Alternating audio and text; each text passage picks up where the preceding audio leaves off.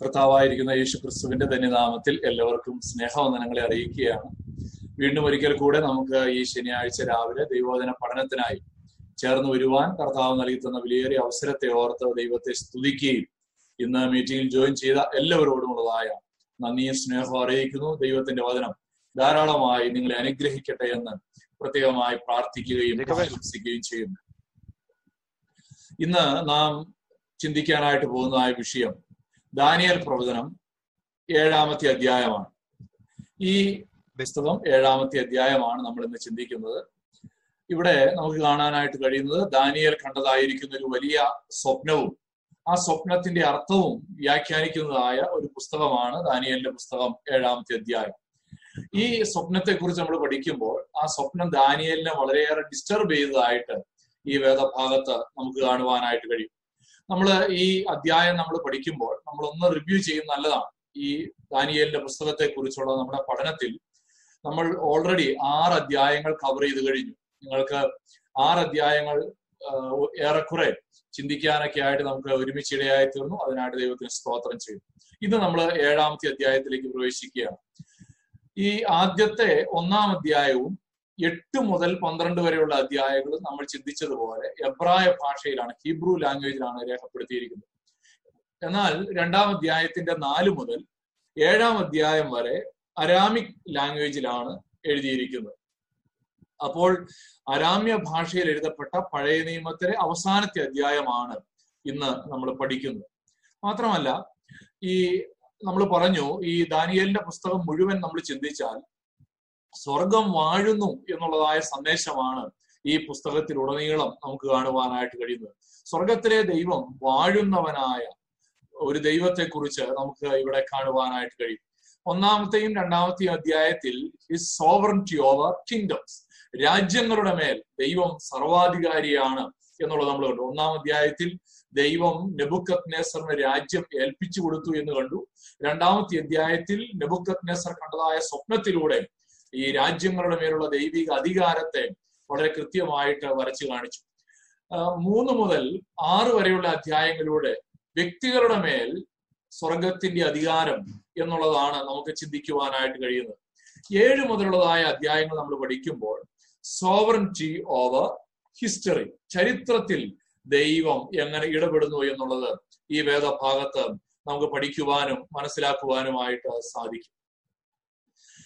നാം ഈ രണ്ട് രണ്ടായി ഈ പുസ്തകത്തെ തിരിക്കുമ്പോൾ നാം ചിന്തിച്ചു കഴിഞ്ഞ ആദ്യത്തെ ആറ് അധ്യായങ്ങൾ ചരിത്രപരമാണെങ്കിൽ ഏഴ് മുതൽ പന്ത്രണ്ട് വരെയുള്ള അധ്യായങ്ങൾ തികച്ചും പ്രാവചനികമായിരിക്കുന്ന വിഷയത്തെയാണ് ഏഴ് മുതൽ പന്ത്രണ്ട് വരെയുള്ള അധ്യായങ്ങൾ കവർ ചെയ്യുന്നത്. അതുകൊണ്ട് ഈ വേദഭാഗം പഠിക്കുമ്പോൾ ഇനിയുള്ള അധ്യായങ്ങൾ കുറച്ചുകൂടെ ശ്രദ്ധയോടെ പഠിക്കേണ്ടതായിരിക്കുന്ന അധ്യായങ്ങളാണ്. കാരണം അവിടെ ചരിത്രമല്ല എഴുതിയിരിക്കുന്നത് അവിടെ കഥ മാത്രമല്ല എഴുതിയിരിക്കുന്നത് കഥയല്ല എഴുതിയിരിക്കുന്നത്. പ്രാവചനികമായിരിക്കുന്ന വളരെ ശ്രദ്ധാപൂർവം വായിച്ച് അതിനെ മനസ്സിലാക്കേണ്ടതായിരിക്കുന്ന അധ്യായങ്ങളാണ് ഏഴ് ഏഴ് മുതലുള്ളതായിരിക്കുന്ന അധ്യായങ്ങൾ. അതുകൊണ്ട് ആ നിലകളിൽ നമുക്ക് പഠിക്കുവാനായിട്ട് സാധിക്കും. നമ്മളിപ്പോൾ ആറ് അധ്യായം ചരിത്രപരമായ വിഷയങ്ങൾ കവർ ചെയ്തു. ഇനി നാം ചിന്തിക്കുന്നത് പ്രാവചനികമാണ് അപ്പോക്കാലിപ്റ്റിക് ആയിട്ടുള്ള വിഷയങ്ങളാണ് കൈകാര്യം ചെയ്യുന്നത്. ഈ ഏഴാമത്തെ അധ്യായത്തിലേക്ക് വരുമ്പോൾ നമുക്ക് കാണുവാൻ കഴിയുന്നത് നാല് സാമ്രാജ്യങ്ങൾ. ആ നാല് സാമ്രാജ്യങ്ങൾ ചരിത്രത്തിൽ നമുക്ക് കാണുവാൻ കഴിയുന്ന നാല് സാമ്രാജ്യങ്ങളാണ് ഈ ഏഴാമത്തെ അധ്യായത്തിൽ പ്രധാനമായും പ്രതിപാദിച്ചിരിക്കുന്നത്. ഈ നാല് സാമ്രാജ്യങ്ങളോട് തുടർച്ചയായി ദൈവം തന്റെ രാജ്യം കർത്താവായിരിക്കുന്ന യേശു ക്രിസ്തുവിന്റെ സാമ്രാജ്യം സ്ഥാപിക്കുന്നതായിട്ടും നമുക്ക് ഈ അധ്യായത്തിൽ കാണുവാനായിട്ട് കഴിയും. നമ്മൾ രണ്ടാമത്തെ അധ്യായം ഓൾറെഡി പഠിച്ചതാണ്. രണ്ടാമത്തെ അധ്യായത്തിലും ഇതേ വിഷയം നമുക്ക് കാണുവാനായിട്ട് കഴിയും അല്ലെ? ഒരു വലിയ ബിംബം. തലതങ്കം കൊണ്ട് നെഞ്ചും കൈയും വെള്ളി കൊണ്ട് വയറും തുടകളും പിച്ചള കൊണ്ട് കാലുകൾ ഇരുമ്പ് കൊണ്ട് പാദങ്ങൾ ഇരുമ്പും കളിമണ്ണും ചേർന്നതായിരിക്കുന്ന ഒരു വലിയ ബിംബത്തെ നമുക്ക് അവിടെ കാണുവാനായിട്ട് കഴിയും. അത് രാഷ്ട്രീയപരമായിട്ടുള്ള രാജ്യങ്ങളുടെ പ്രത്യേകതയാണ്. ഇതേ അതേ വിഷയം തന്നെയാണ് നമ്മൾ ഇവിടെയും പഠിക്കാൻ പോകും എന്നാൽ ആ രാജ്യങ്ങളുടെ പ്രത്യേകത ആ രാജ്യങ്ങളുടെ സവിശേഷതകൾ എന്തൊക്കെയാണ്? മോറൽ ആൻഡ് സ്പിരിച്വൽ ഫീച്ചേഴ്സ് ആണ് നമ്മൾ ഇന്ന് ഡിസ്കസ് ചെയ്യാനായിട്ട് പോകുന്നത്. രണ്ടാമത്തെ അധ്യായത്തിൽ അതിന്റെ ഒരു ചരിത്രപരമായി ഈ രാജ്യത്തിന് ശേഷം ഈ രാജ്യം വരും ആ ഒരു സീക്വൻസ് ബാബിലോണിന് ശേഷം മേദ്യ പാർശ്യ സാമ്രാജ്യം വരുന്നു. മേദ്യ പാർശ്യ സാമ്രാജ്യത്തിന് ശേഷം ഗ്രീക്ക് സാമ്രാജ്യം വരുന്നു. ഗ്രീക്ക് സാമ്രാജ്യത്തിന് ശേഷം റോമൻ സാമ്രാജ്യം വരുന്നു. ആ വിഷയം തന്നെയാണ് നമ്മൾ ഇവിടെ പഠിക്കുന്നത്. എന്നാൽ ഇവിടെ നമ്മൾ ചിന്തിക്കുമ്പോൾ ഓരോ രാജ്യങ്ങളുടെയും പ്രത്യേകതകൾ സവിശേഷതകളൊക്കെ ഇവിടെ നമുക്ക് ചിന്തിക്കുവാനായിട്ട് സാധിക്കും. Daniel's disturbing dream. ഈ നാം കണ്ടതുപോലെ ഈ സ്വപ്നം ദാനിയലിനെ വളരെ അസ്വസ്ഥമാക്കി. നമ്മൾ ഒന്നാമത്തെ വാക്യത്തിൽ അത് കാണുന്നുണ്ട് ദാനിയൽ ഈ സ്വപ്നം കണ്ടു. എന്നാൽ പതിനഞ്ചാമത്തെ വാക്യത്തിൽ ഈ സ്വപ്നം കണ്ട ദാനിയൽ എൻ തന്റെ ഉള്ളിൽ വ്യസനിച്ചു എന്ന് നമുക്ക് കാണുവാനായിട്ട് കഴിയും. തനിക്കുണ്ടായ ദർശനങ്ങളാൽ പരവശനായി. ഡ്രീം ഡിസ്റ്റർബ് ദാനിയൽ ദാനിയലിനെ വളരെയേറെ അസ്വസ്ഥമാക്കിയ ഒരു സ്വപ്നമാണ്. വാസ്തവത്തിൽ നമ്മൾ നേരത്തെ ട്രൂ പ്രോഫിറ്റ് എന്ന് പറഞ്ഞ് നമ്മൾ മുൻപ് പഠിച്ചിരുന്നു. ഇരുപത്തിയെട്ടാമത്തെ വാക്യത്തിലും ദാനിയേലിന്റെ അസ്വസ്ഥത നമുക്ക് കാണുവാനായിട്ട് കഴിയും. ഈ സ്വപ്നവും ഈ സ്വപ്നത്തിന്റെ അർത്ഥവും വ്യാഖ്യാനിച്ചു കിട്ടിയതിന് ശേഷവും ദാനിയേൽ അസ്വസ്ഥനായിരുന്നു. ഇങ്ങനെയാകുന്നു കാര്യത്തിന്റെ സമാപ്തി. ദാനിയേൽ എന്ന ഞാനോ എന്റെ വിചാരങ്ങളാൽ അത്യന്തം പരവശനായി എന്റെ മുഖഭാവവും മാറി. എങ്കിലും ഞാൻ ആ കാര്യം എന്റെ ഹൃദയത്തിൽ സംഗ്രഹിച്ചു വെച്ചു. അപ്പോൾ ഈ രണ്ട് വാക്യങ്ങളിലൂടെ ദാനിയേൽ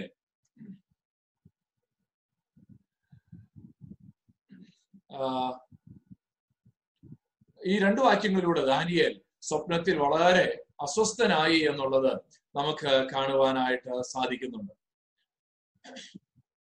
ഇവിടെ ഈ ചിത്രത്തിൽ ആ കണ്ടതായ മൃഗങ്ങളെ കുറിച്ചൊക്കെ നമുക്ക് കാണുവാൻ കഴിയും. ആ മൃഗങ്ങളൊക്കെ വളരെ പ്രത്യേകതകളുള്ള നമ്മൾ സാധാരണ കാണുന്നതിൽ നിന്നും ഒരുപാട് വ്യത്യസ്തമായ നിലകളിൽ ആ മൃഗങ്ങളെയൊക്കെ ചിത്രീകരിച്ചിരിക്കുന്നു. അപ്പോൾ ഇതിനെ കുറിച്ചുള്ളതായ ഒരു ആശങ്ക ഒരു അസ്വസ്ഥത ദാനിയലിന്റെ ഹൃദയത്തിൽ ഉണ്ടായതായിട്ട് നമുക്ക് കാണുവാനായിട്ട് കഴിയുന്നുണ്ട്. ഇനി നാം the dream should disturb the prophet first, then only he could prophesy. ഒരു പ്രവചനം വാസ്തവത്തിൽ ആദ്യം ആരെയാണ് അസ്വസ്ഥമാക്കേണ്ടത് ഏതൊരു പ്രവചനവും ആദ്യം ഡിസ്റ്റർബ് ചെയ്യേണ്ടത് പ്രവാചകനെയാണ് എങ്കിൽ മാത്രമേ പ്രവാചകനെ ആ ദൂത് വളരെയേറെ മോട്ടിവേറ്റ് ചെയ്യുള്ളൂ പാഷനേറ്റ് ആയിട്ട് ആ സന്ദേശം പങ്കുവെക്കുവാൻ കഴിയണമെങ്കിൽ തീർച്ചയായിട്ടും ആ സ്വപ്നം ആ വ്യക്തിയെ ഡിസ്റ്റർബ് ചെയ്യണം. The burden of the Lord should be transferred to the prophet ദൈവം ഒരു കാര്യം ഒരു പ്രവാചകന് വെളിപ്പെടുത്തി കൊടുക്കുമ്പോൾ ആ പ്രവാചകൻ ആ അതേ ഭാരത്തോടെ അതേ ബേർഡൻ ആ പ്രവാചകന്റെ ഹൃദയത്തിൽ ഉണ്ടാകേണ്ടത് ആവശ്യമാണ്. അതുകൊണ്ടാണ് മലാഖി പ്രവചനം ഒന്നാം അധ്യായം ഒന്നാം വാക്യത്തിൽ നമ്മൾ ഇങ്ങനെ വായിക്കുന്നുണ്ട് the burden of the word of the Lord to Israel by Malachi ദൈവത്തിന്റെ ഹൃദയത്തിലുള്ളതായ ഭാരം മലയാളത്തിൽ പ്രവാചകം എന്നാണ് അതിനെ ട്രാൻസ്ലേറ്റ് ചെയ്തിരിക്കുന്നത്. The burden of the word of the Lord ദൈവത്തിന്റെ ഹൃദയത്തിൽ ഇസ്രായേൽ ജനത്തെ കുറിച്ചുള്ളതായ ഭാരമാണ് ദൈവം മലാഹി പ്രവാചകന്റെ ഹൃദയത്തിലേക്ക് പങ്കുവെക്കുന്നത് ഹബക്കൂക്ക് ഒന്നിന്റെ ഒന്നിലും നമുക്കത് കാണുവാനായിട്ട് കഴിയുന്നു. The burden which Habakkuk the prophet did see Habakkuk പ്രവാചകൻ കണ്ടതായിരിക്കുന്ന ഒരു ദർശനം ആ അതിന്റെ ഭാരം അവിടെ പങ്കുവെക്കുക അപ്പോൾ നമുക്കിവിടെ കാണുവാൻ കഴിയുന്നത് ഈ ദാനിയേലിന്റെ ഹൃദയത്തെ ആ ദർശനവും അതിന്റെ അർത്ഥവും വളരെയേറെ ഡിസ്റ്റർബ് ചെയ്തു. നമുക്ക് ഏഴാം അധ്യായത്തിന്റെ ഔട്ട്ലൈൻ ഒന്ന് ശ്രദ്ധിക്കാം. ഈ ഏഴാം അധ്യായത്തെ പ്രധാനമായും നമുക്ക് രണ്ടായിട്ട് തിരിക്കാൻ കഴിയും. ഒന്ന് മുതൽ പതിനാല് വരെയുള്ളതായ വാക്യങ്ങൾ ഈ സ്വപ്നമാണ് വിശദീകരിച്ചിരിക്കുന്നത്. ദാനിയൽ കണ്ടതായിരിക്കുന്ന സ്വപ്നം എന്താകുന്നു എന്നുള്ളത് ആദ്യത്തെ പതിനാല് വാക്യങ്ങൾ നമുക്ക് കാണുവാൻ കഴിയും. അതിനകത്ത് നാല് മൃഗങ്ങളെ കുറിച്ച് കാണുന്നുണ്ട്. ഒരു വയോധികനായ ഒരു മനുഷ്യനെ കുറിച്ച് ഏൻഷ്യന്റ് ഓഫ് ഡേയ്സ് എന്നാണ് ഇംഗ്ലീഷിൽ എഴുതിയിരിക്കുന്നത്. മൂന്നാമതായി ദ സൺ ഓഫ് മാൻ മനുഷ്യപുത്രനെ കുറിച്ചും ആ സ്വപ്നത്തിൽ ദാനിയേൽ കാണുന്നുണ്ട്. പതിനഞ്ച് മുതൽ ഇരുപത്തിയെട്ട് വരെയുള്ളതായ വാക്യങ്ങൾ നമ്മൾ വായിക്കുമ്പോൾ അവിടെ ആ സ്വപ്നത്തിന്റെ അർത്ഥം വ്യാഖ്യാനിക്കുക എന്താണ് ആ സ്വപ്നം അർത്ഥമാക്കുന്നത്? അപ്പോൾ അത് വ്യാഖ്യാനിക്കുന്ന സമയത്ത് ദാനിയലിന്റെ അസ്വസ്ഥ പതിനഞ്ചാം വാക്യത്തിൽ പതിനാറ് മുതൽ പതിനെട്ട് വരെയുള്ള വാക്യങ്ങളിൽ അതിനെക്കുറിച്ചുള്ള ഒരു പൊതുവായ വ്യാഖ്യാനം. എന്നാൽ പത്തൊൻപത് മുതൽ ഇരുപത്തിയേഴ് വരെയുള്ള വാക്യങ്ങളിൽ ദാനിയൽ സ്പെസിഫിക് ആയിട്ട് ചില കാര്യങ്ങളുടെയൊക്കെ അർത്ഥം ചോദിക്കുക. എന്താണ്? അതിനെ ചില കാര്യങ്ങളെ കുറിച്ച് കൂടുതൽ അറിയാനായിട്ട് നാലാമത്തെ മൃഗത്തെ കുറിച്ച് കൂടുതൽ അറിയാനായിട്ട് ദാനിയലിന് ആഗ്രഹമുണ്ടായി.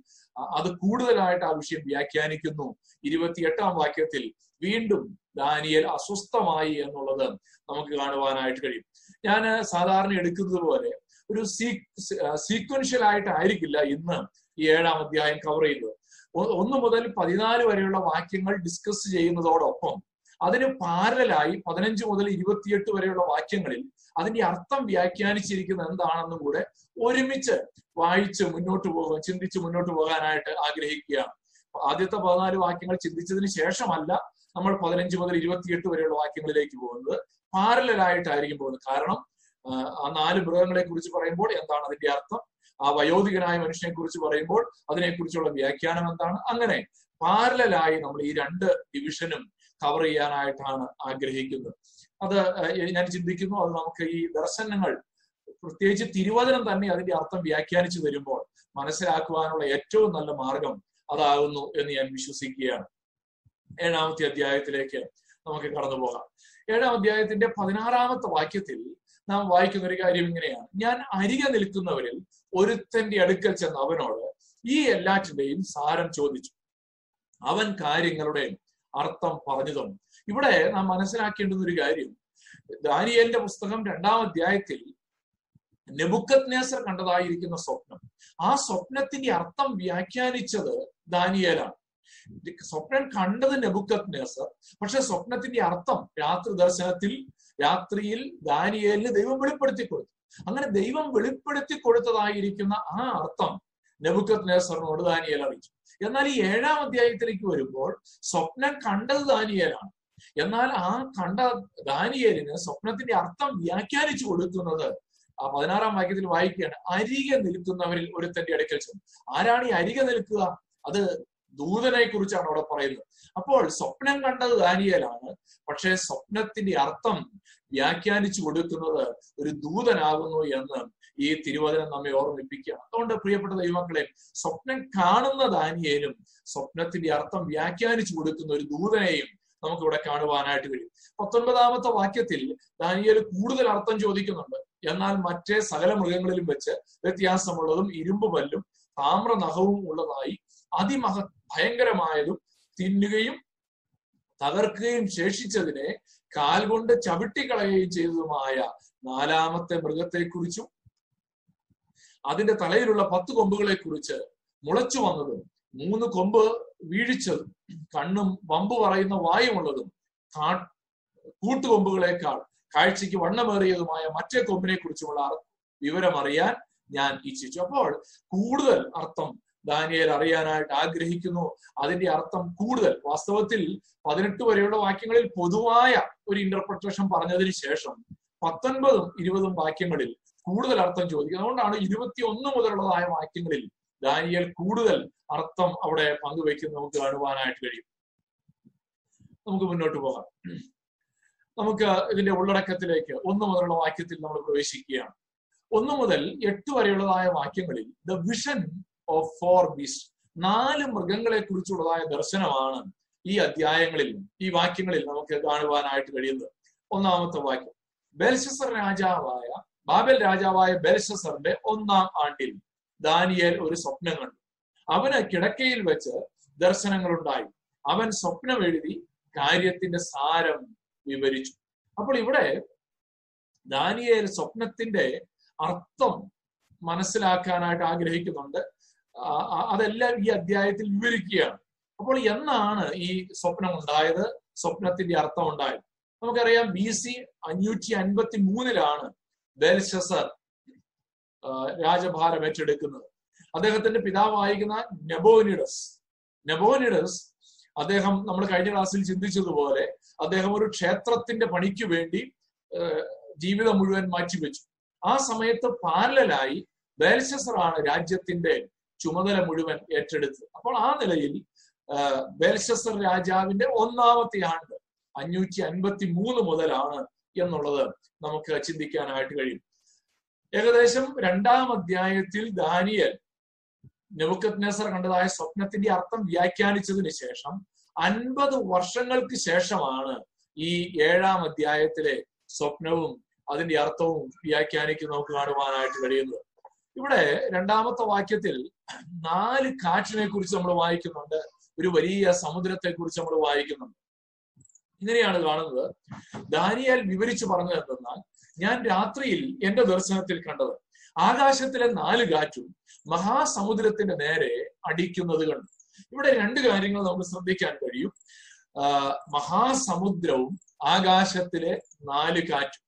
അപ്പോൾ ദാനിയൽ രാത്രിയിൽ ദർശനത്തിൽ കണ്ടതായ കാഴ്ച ഒന്ന് ഒരു വലിയ സമുദ്രം.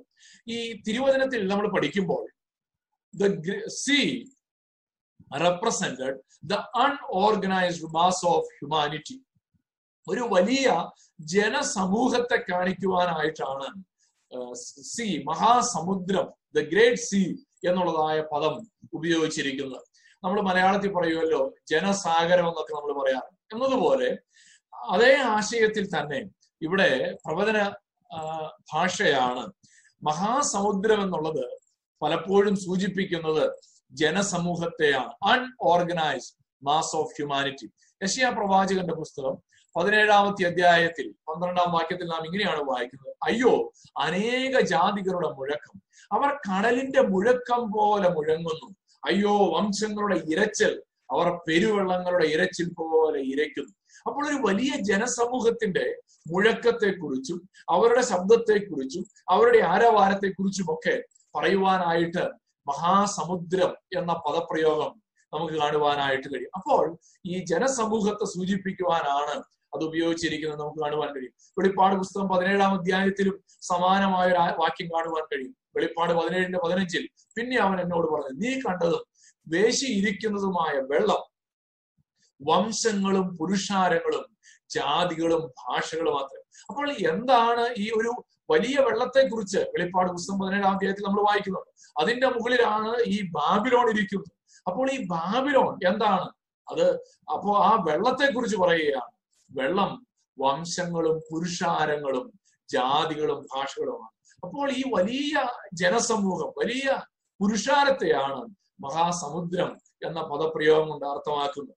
The wind represents God's power expressed in judgment നമ്മൾ അവിടെ കണ്ടു ഇല്ലേ? നാല് ദിക്കിൽ നിന്നും അടിക്കുന്നതായ കാറ്റ്. എന്താണ് ആ കാറ്റ് അർത്ഥമാക്കുന്നത്? അത് ദൈവത്തിന്റെ വലിയ ശക്തിയെയാണ് നമുക്ക് നമ്മെ ഓർമ്മപ്പെടുത്തുന്നത്.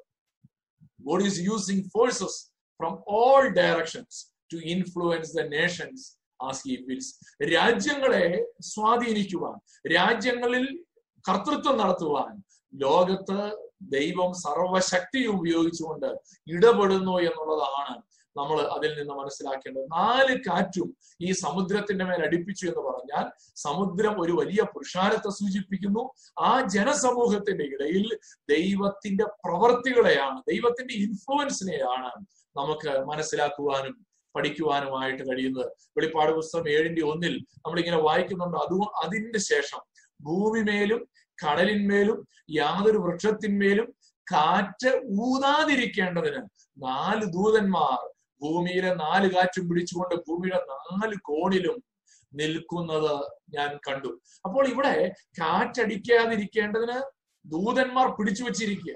എന്താണ് അതിന്റെ അർത്ഥം? കേവലം ഒരു കാറ്റല്ല. അവിടെ ദൈവത്തിന്റെ പ്രവൃത്തി അവിടെ തൽക്കാലം നിർത്തിയിരിക്കുന്നു.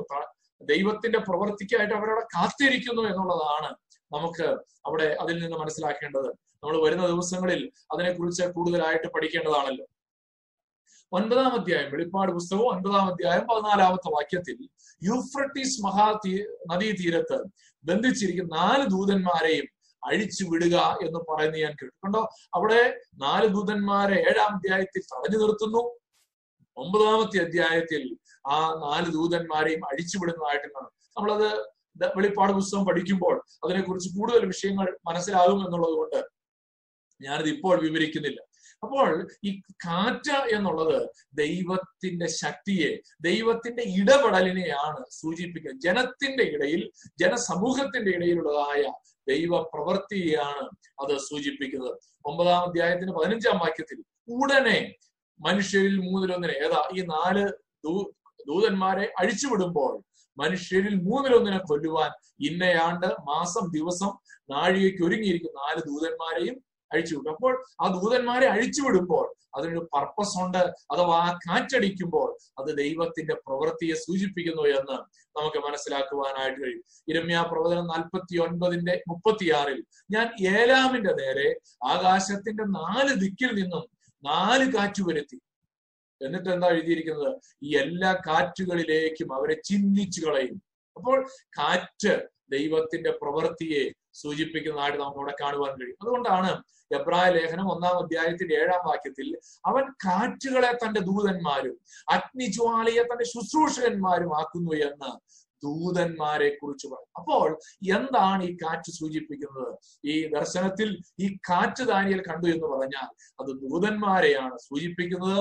ആ ദൂതന്മാർ ദൈവത്തിന്റെ പ്രവൃത്തിയെ ഭൂമിയിൽ ചെയ്യുന്നു എന്നുള്ളതിന്റെ വലിയ അടയാളമാണ് വലിയ ഒരു ആശയമാണ് നമുക്ക് ഇവിടെ കാണുവാനായിട്ട് കഴിയുന്നത്. അവർ God is in control of everything കർത്താവിന്റെ കൺട്രോളിന്റെ പുറത്ത് ഒരു കാര്യവും പോയിട്ടില്ല. ദൈവത്തിന് സ്തോത്രം.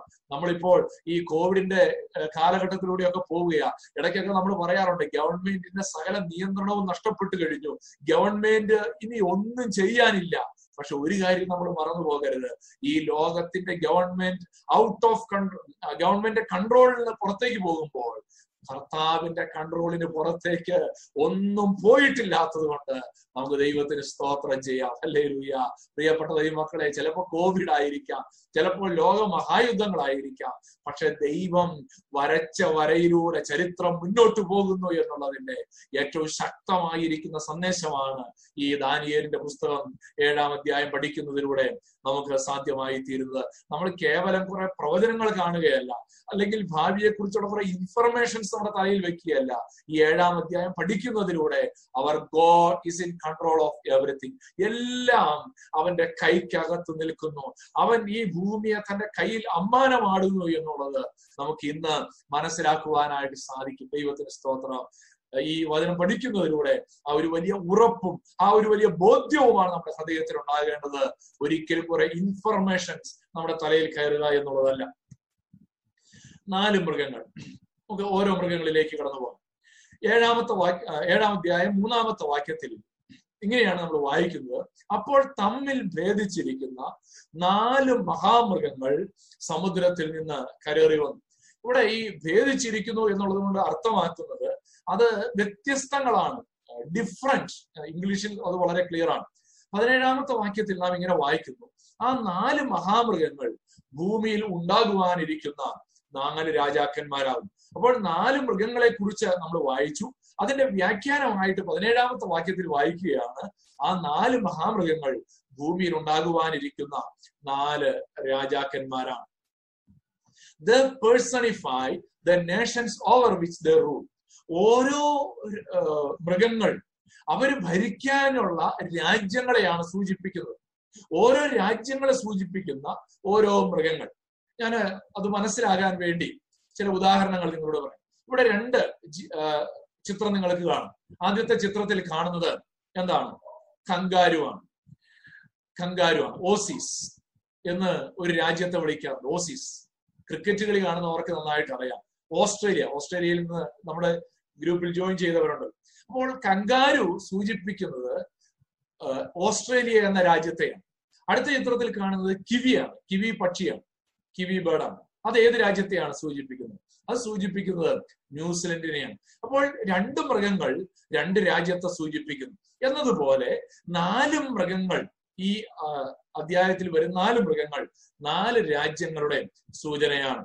ഈ ഫ്ലാഗ് നിങ്ങൾ കണ്ടിട്ടുണ്ടാവും. നമ്മുടെ ഏറ്റവും അയൽ രാജ്യമായിരിക്കുന്ന ശ്രീലങ്കയുടെ ഫ്ളാഗാണ് ആ ഫ്ളാഗിൽ ഒരു സിംഹത്തിന്റെ ചിത്രം നമുക്ക് കാണുവാനായിട്ട് കഴിയും. നമുക്കറിയാം ശ്രീലങ്കക്കാരെ വിളിക്കുന്ന ഒരു പേര് അവിടുത്തെ ഒരു പ്രധാന ഗ്രൂപ്പാണ് സിംഹളീസ് എന്ന് പറയുന്ന ഗ്രൂപ്പ്. അപ്പോൾ ഈ സിംഹളീസ് എന്ന് അവരെ അറിയപ്പെടുമ്പോൾ അത് ആ രാജ്യത്തെയാണ് സൂചിപ്പിക്കുന്നത്. നമുക്കറിയാം അമേരിക്ക ഈഗിൾ എന്നുള്ള ഒരു ഐക്കൺ ഉപയോഗിക്കുന്നു.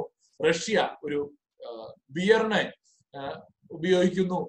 ചൈന എപ്പോഴും ഒരു ഡ്രാഗണിനെ ഉപയോഗിക്കുന്നതായിട്ട് നമുക്ക് കാണാനായിട്ട് കഴിയും. അപ്പോൾ ഇങ്ങനെ പലതരത്തിൽ ഉള്ളതായ മൃഗങ്ങൾ ഓരോ രാജ്യങ്ങളെ സൂചിപ്പിക്കാനായിട്ട് അവിടുത്തെ വംശങ്ങളെ സൂചിപ്പിക്കാനായിട്ടൊക്കെ ഉപയോഗിക്കുന്നതായിട്ട് നമുക്ക് കാണാൻ കഴിയും. അപ്പോൾ ആ തരത്തിൽ തന്നെ ഈ ദാനിയലിന്റെ പുസ്തകം ഏഴാം അധ്യായത്തിലെ മൃഗങ്ങളെയും നമുക്ക് പഠിക്കുവാനായിട്ട് കഴിയും.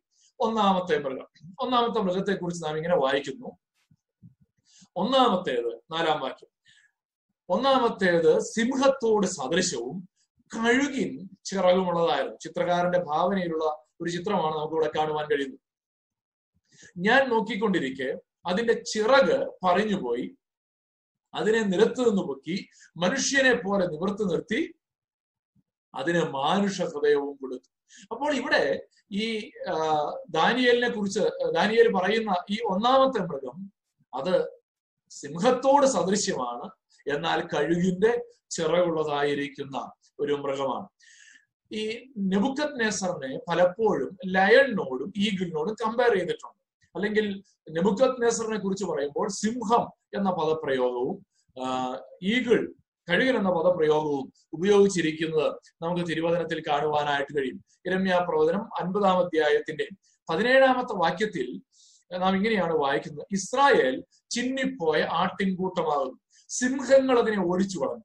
ആദ്യം അശൂർ രാജാവ് അതിനെ തിന്നു. ഒടുക്കം ഇപ്പോൾ ബാബേൽ രാജാവായ നെബുക്കത് നെസർ അതിന്റെ അസ്ഥികളെ ഓടിച്ചു കളഞ്ഞു. അപ്പോൾ ഇവിടെ നമുക്ക് കാണുവാൻ കഴിയുന്നത് സിംഹം എന്ന് പറഞ്ഞിട്ട് അതിന്റെ താഴെ രണ്ടു പേര് പറഞ്ഞു. അശൂർ രാജാവിനെ കുറിച്ചും പറഞ്ഞു. ബാബിലോൺ രാജാവായ നെബുക്കത് നെസറിനെ കുറിച്ചും പറഞ്ഞു. അപ്പോൾ ബാബി നെബുക്കത് നെസറിനെ കുറിച്ച് പറയാനായിട്ട് സിംഹം എന്ന് ഉപയോഗിച്ചിരിക്കുന്നത് ഈ വാക്യത്തിൽ നമുക്ക് കാണുവാനായിട്ട് കഴിയുന്നു മാത്രമല്ല ഇവിടെ നമ്മൾ കാണുന്നത് ഇരമ്യ പ്രവചനം നാൽപ്പത്തി ഒൻപതാം അധ്യായത്തിന്റെ ഇരുപത്തിരണ്ടാം വാക്യത്തിൽ അവൻ കഴുകനെ പോലെ പൊങ്ങി പറന്നു ബസ്രയുടെ മേൽ ചിറക് വിടർത്തും. അന്നാളിൽ ഏതോമിലെ വീരന്മാരുടെ ഹൃദയം നോവ് കിട്ടിയ സ്ത്രീയുടെ ഹൃദയം പോലെയാകും. ഇവിടെയും നെബുക്കത് നെസറിനെ കുറിച്ചാണ് പറയുന്നത്. അവൻ അവിടെ കഴുകൻ എന്നുള്ള പ്രയോഗം നമുക്ക് കൊണ്ടുവന്നിരിക്കുന്നത് കാണുവാനായിട്ട് കഴിയും. നെബുക്കത് നെസർ രാജാവ് ഏതോമിനെ കീഴടക്കും എന്നുള്ളതിന്റെ ഒരു പ്രവചനമായിട്ട് ഈ വാക്യത്തെ നമുക്ക് ചിന്തിക്കുവാനായിട്ട് കഴിയും. The cropping of the lands wings may allude to നമ്മളിവിടെ കാണുന്നുണ്ട് ഈ നെബുക്കത്നെ സൂചിപ്പിക്കുന്ന ഈ സിംഹത്തിന് രണ്ട് ചിറകുണ്ട്. എന്നാൽ ആ കഴുകിന്റെ ചിറകുകൾ പറഞ്ഞു പോയതായിട്ട് നമുക്ക് കാണുവാനായിട്ട് കഴിയുന്നുണ്ട്. അങ്ങനെയാണെങ്കിൽ നമ്മളിവിടെ ആ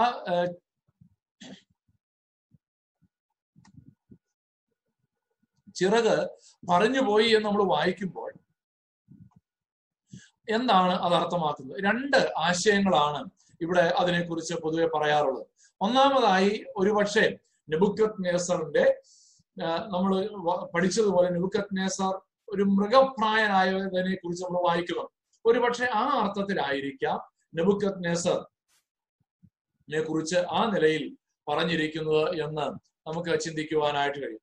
അതുമല്ലെങ്കിൽ ഒരുപക്ഷെ നെബുക്കത് നേസറിന്റെ കാലഘട്ടത്തിന് ശേഷം തന്റെ സാമ്രാജ്യം ക്ഷീണിച്ചു പോകുന്നു തളർന്നു പോകുന്നു എന്നുള്ള ആശയത്തിലായിരിക്കാം ഒരുപക്ഷെ ഇവിടെ ഉപയോഗിച്ചിരിക്കുന്നത്. ഈ രണ്ടർത്ഥങ്ങളിൽ ഏതെങ്കിലും ഒന്നാകാം എന്ന് എല്ലാ വേദപണ്ഡിതന്മാരും ചിന്തിക്കുന്നു. ഈ അധ്യായത്തിൽ അതിനെക്കുറിച്ചുള്ള പ്രത്യേകമായിരിക്കുന്ന വ്യാഖ്യാനങ്ങളൊന്നും നമുക്ക് കാണുവാനായിട്ട് കഴിയുന്നില്ല.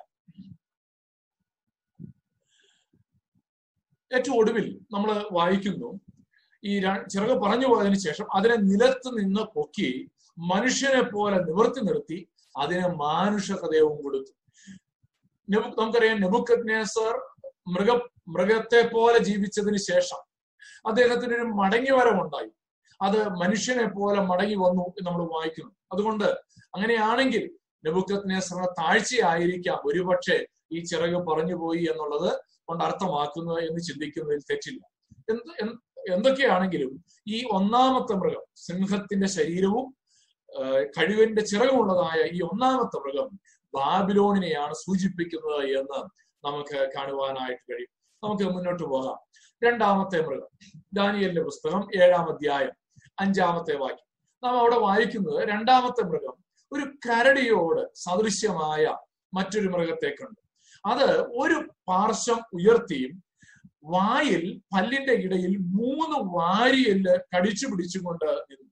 അവർ അതിനോട് എഴുന്നേറ്റ് ധാരാളം മാംസം തിന്നുക എന്ന് പറഞ്ഞു.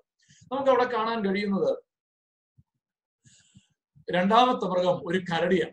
കടലിൽ നിന്ന് കയറി വരുന്ന ഈ കരടി അതിന്റെ വായിൽ മൂന്ന് വാരിയല്ലുകളുണ്ട്.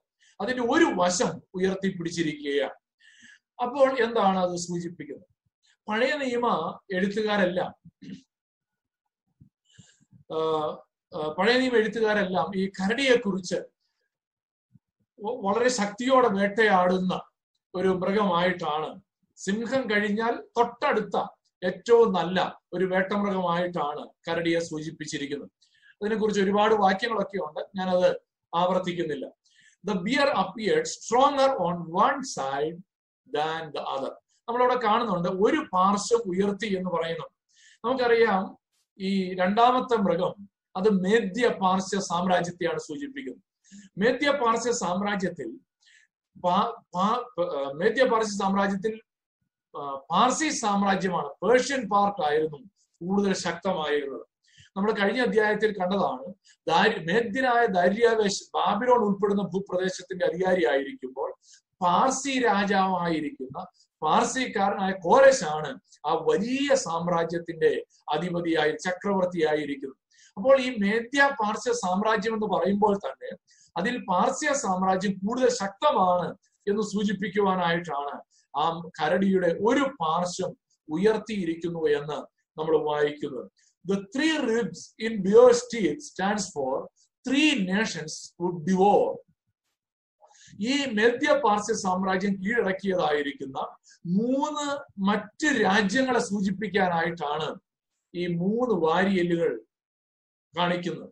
നമുക്കറിയാം അഞ്ചാം അധ്യായത്തിന്റെ അവസാന ആറാം അധ്യായ അഞ്ചാം അധ്യായത്തിൽ ഈ സാമ്രാജ്യം ബാബിലോൺ സാമ്രാജ്യത്തെ മേദ്യ പാർശ്യ സാമ്രാജ്യം കീഴടക്കി. അതാണ് ഒന്നാമത്തെ വാരിയൽ രണ്ടാമത്തെ വാരിയൽ ലിഡിയ എന്ന രാജ്യത്തെ ഈ മേദ്യ പാർസ്യ സാമ്രാജ്യം കീഴടക്കി. മൂന്നാമതായി ഈജിപ്തിനെയും കീഴടക്കിയതായിട്ട് നമുക്ക് പഠി മനസ്സിലാക്കുവാനായിട്ട് കഴിയും. അപ്പോൾ ഈ മൂന്ന് രാജ്യങ്ങളെ മേദ്യ പാർസ്യ സാമ്രാജ്യം കീഴടക്കും എന്നുള്ളതിന്റെ ഒരു പ്രവചനമാണ് ഈ മൂന്ന് വാരിയലുകൾ ഈ കരടിയുടെ വായിൽ ഇരിക്കുന്നത്.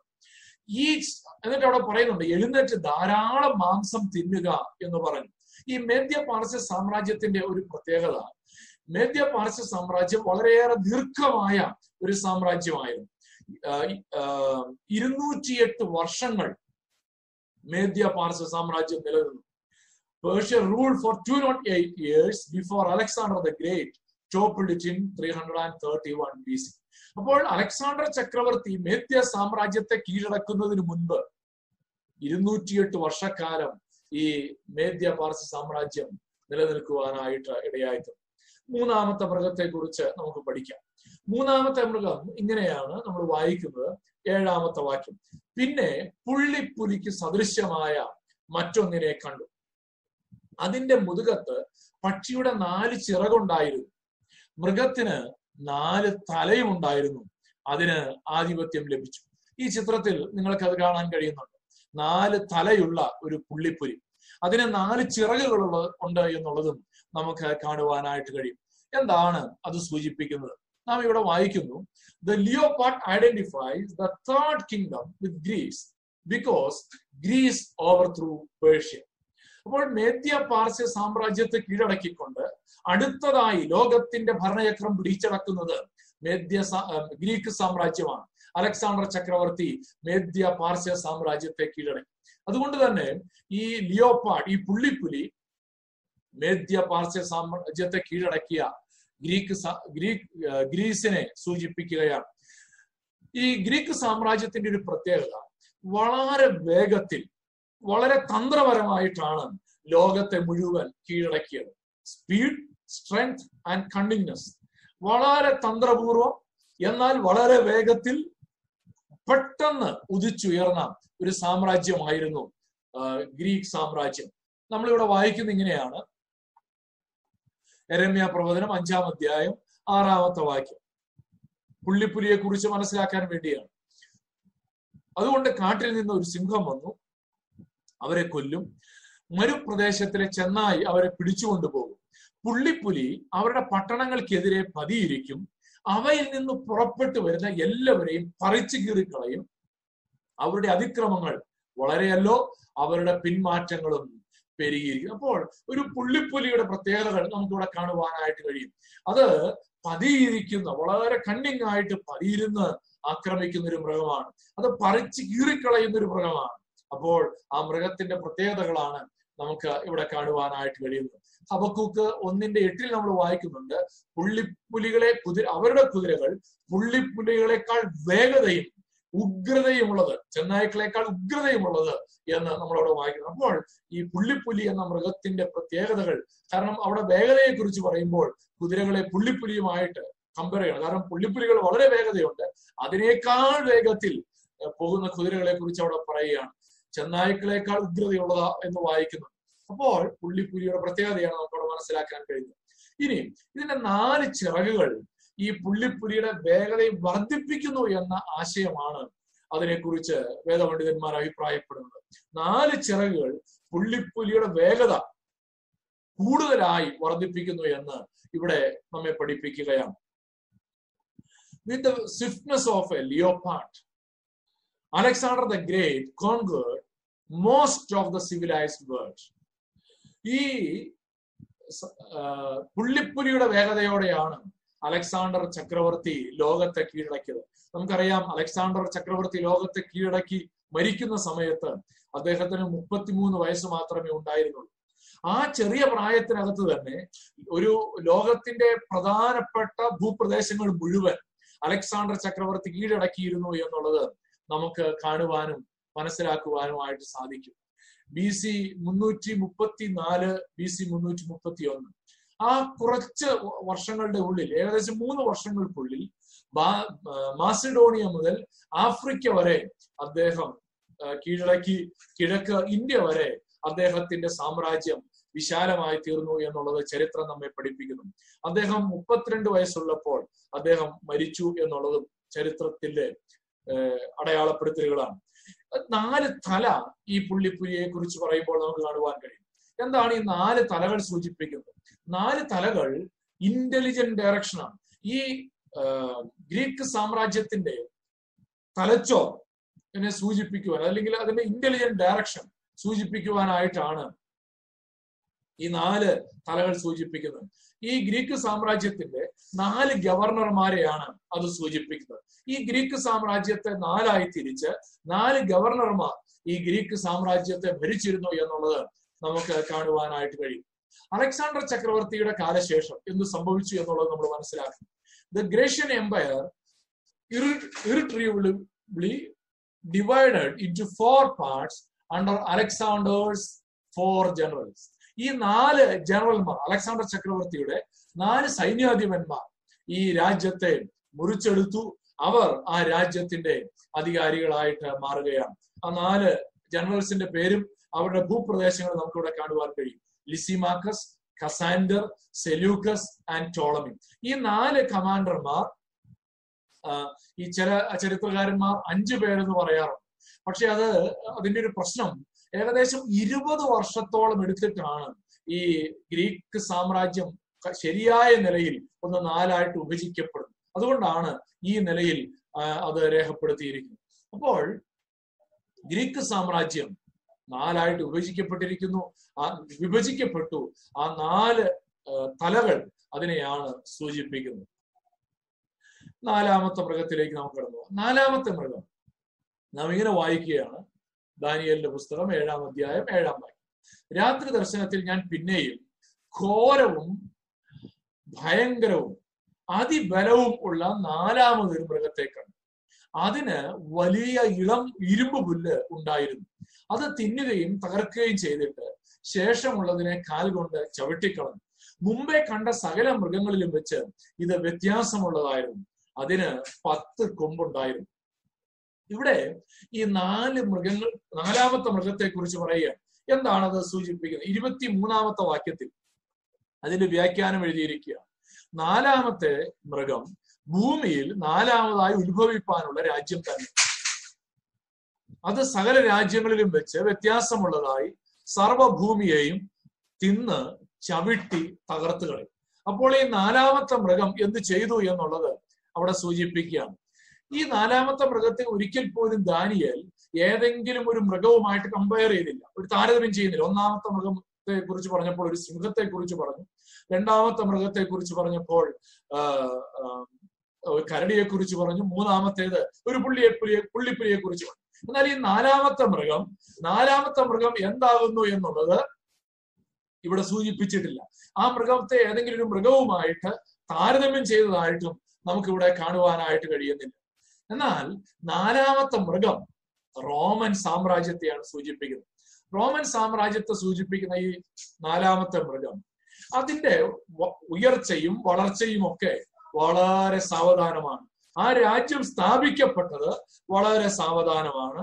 ആ രാജ്യം തകർക്കപ്പെട്ടതും വളരെ സാവധാനമാണ്. അപ്പോൾ ഈ നാലാമത്തെ മൃഗം സൂചിപ്പിക്കുന്നത് ഗ്രീക്ക് സാമ്രാജ്യത്തെയാണ്. സോറി റോമൻ സാമ്രാജ്യത്തെയാണ്. ഗ്രീക്ക് സാമ്രാജ്യം പെട്ടെന്ന് സ്ഥാപിക്കപ്പെട്ടു പെട്ടെന്ന് വളർന്നു. എന്നാൽ റോമൻ സാമ്രാജ്യം വളരെ പതിയെ സ്ഥാപിക്കപ്പെട്ടു വളരെ സാവധാനം തകർക്കപ്പെട്ടു. ഈ റോമൻ സാമ്രാജ്യം സ്ഥാപിക്കപ്പെട്ടത് ബി സി ഇരുന്നൂറ്റി നാൽപ്പത്തി ഒന്നിലാണ് ആ എന്നാൽ ആ രാജ്യം തകർക്കപ്പെട്ടത് യേശുക്രിസ്തുവിന്റെ കാലത്തിന് ശേഷം പതിയെ പതിയെ അത് തളരാൻ തുടങ്ങിയെങ്കിലും എ ഡി ആയിരത്തി നാനൂറ്റി അൻപത്തി മൂന്ന് വരെ കോൺസ്റ്റാന്റിനോപ്പിളിൽ നടന്നതായ യുദ്ധത്തോടുകൂടെയാണ് റോമൻ സാമ്രാജ്യം ഏറെക്കുറെ അവസാനിച്ചത് എന്ന് നമുക്ക് കാണുവാനായിട്ട് കഴിയും. അതിന്റെ ഒരു പൊളിറ്റിക്കൽ എൻഡ് എന്ന് പറയുന്നത് എ ഡി ആയിരത്തി നാനൂറ്റി അൻപത്തി മൂന്നിലാണ് അപ്പോൾ വളരെ പതിയെ ആരംഭിച്ച് ദീർഘകാലം നിലനിന്ന് എന്നാൽ വളരെ സാവധാനം അസ്തമിച്ചു പോയ ഒരു സാമ്രാജ്യമായിട്ടാണ് റോമൻ സാമ്രാജ്യത്തെ നമുക്ക് കാണുവാനായിട്ട് കഴിഞ്ഞത് എന്നാൽ ഈ സാമ്രാജ്യം it was dreadful terrifying and extremely strong ഈ മൃഗത്തെ കുറിച്ച് നമ്മൾ കണ്ടതുപോലെ അത് വളരെ ഭീകരമായിരിക്കുന്ന ഒരു മൃഗം. ആ മൃഗത്തെ ഒന്നിനോട് കമ്പയർ ചെയ്യാനായിട്ട് കഴിഞ്ഞില്ല.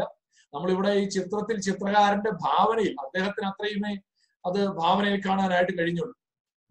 വളരെ ഭീകരമായിരിക്കുന്ന ഒരു മൃഗമായിട്ടാണ് ഈ റോമൻ സാമ്രാജ്യത്തെ ചിത്രീകരിച്ചിരിക്കുന്നത്. ഇറ്റ്സ് ലാർജ് അയൺ ടീത്ത് ഇരുമ്പ് കൊണ്ടുള്ളതായ പല്ലെന്നാണ് പറഞ്ഞിരിക്കുന്നത്.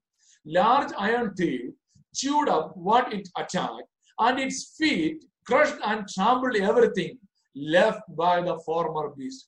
ആ മൃഗം പറഞ്ഞത് ഇങ്ങനെയാണ്. അത് അത് തിന്നുകളയുന്നു ശേഷിക്കുന്നതിനെ ചവിട്ടി തകർത്ത് കളയുന്നു. അപ്പോൾ ആ മൃഗത്തിന്റെ പ്രത്യേകതയാണ്.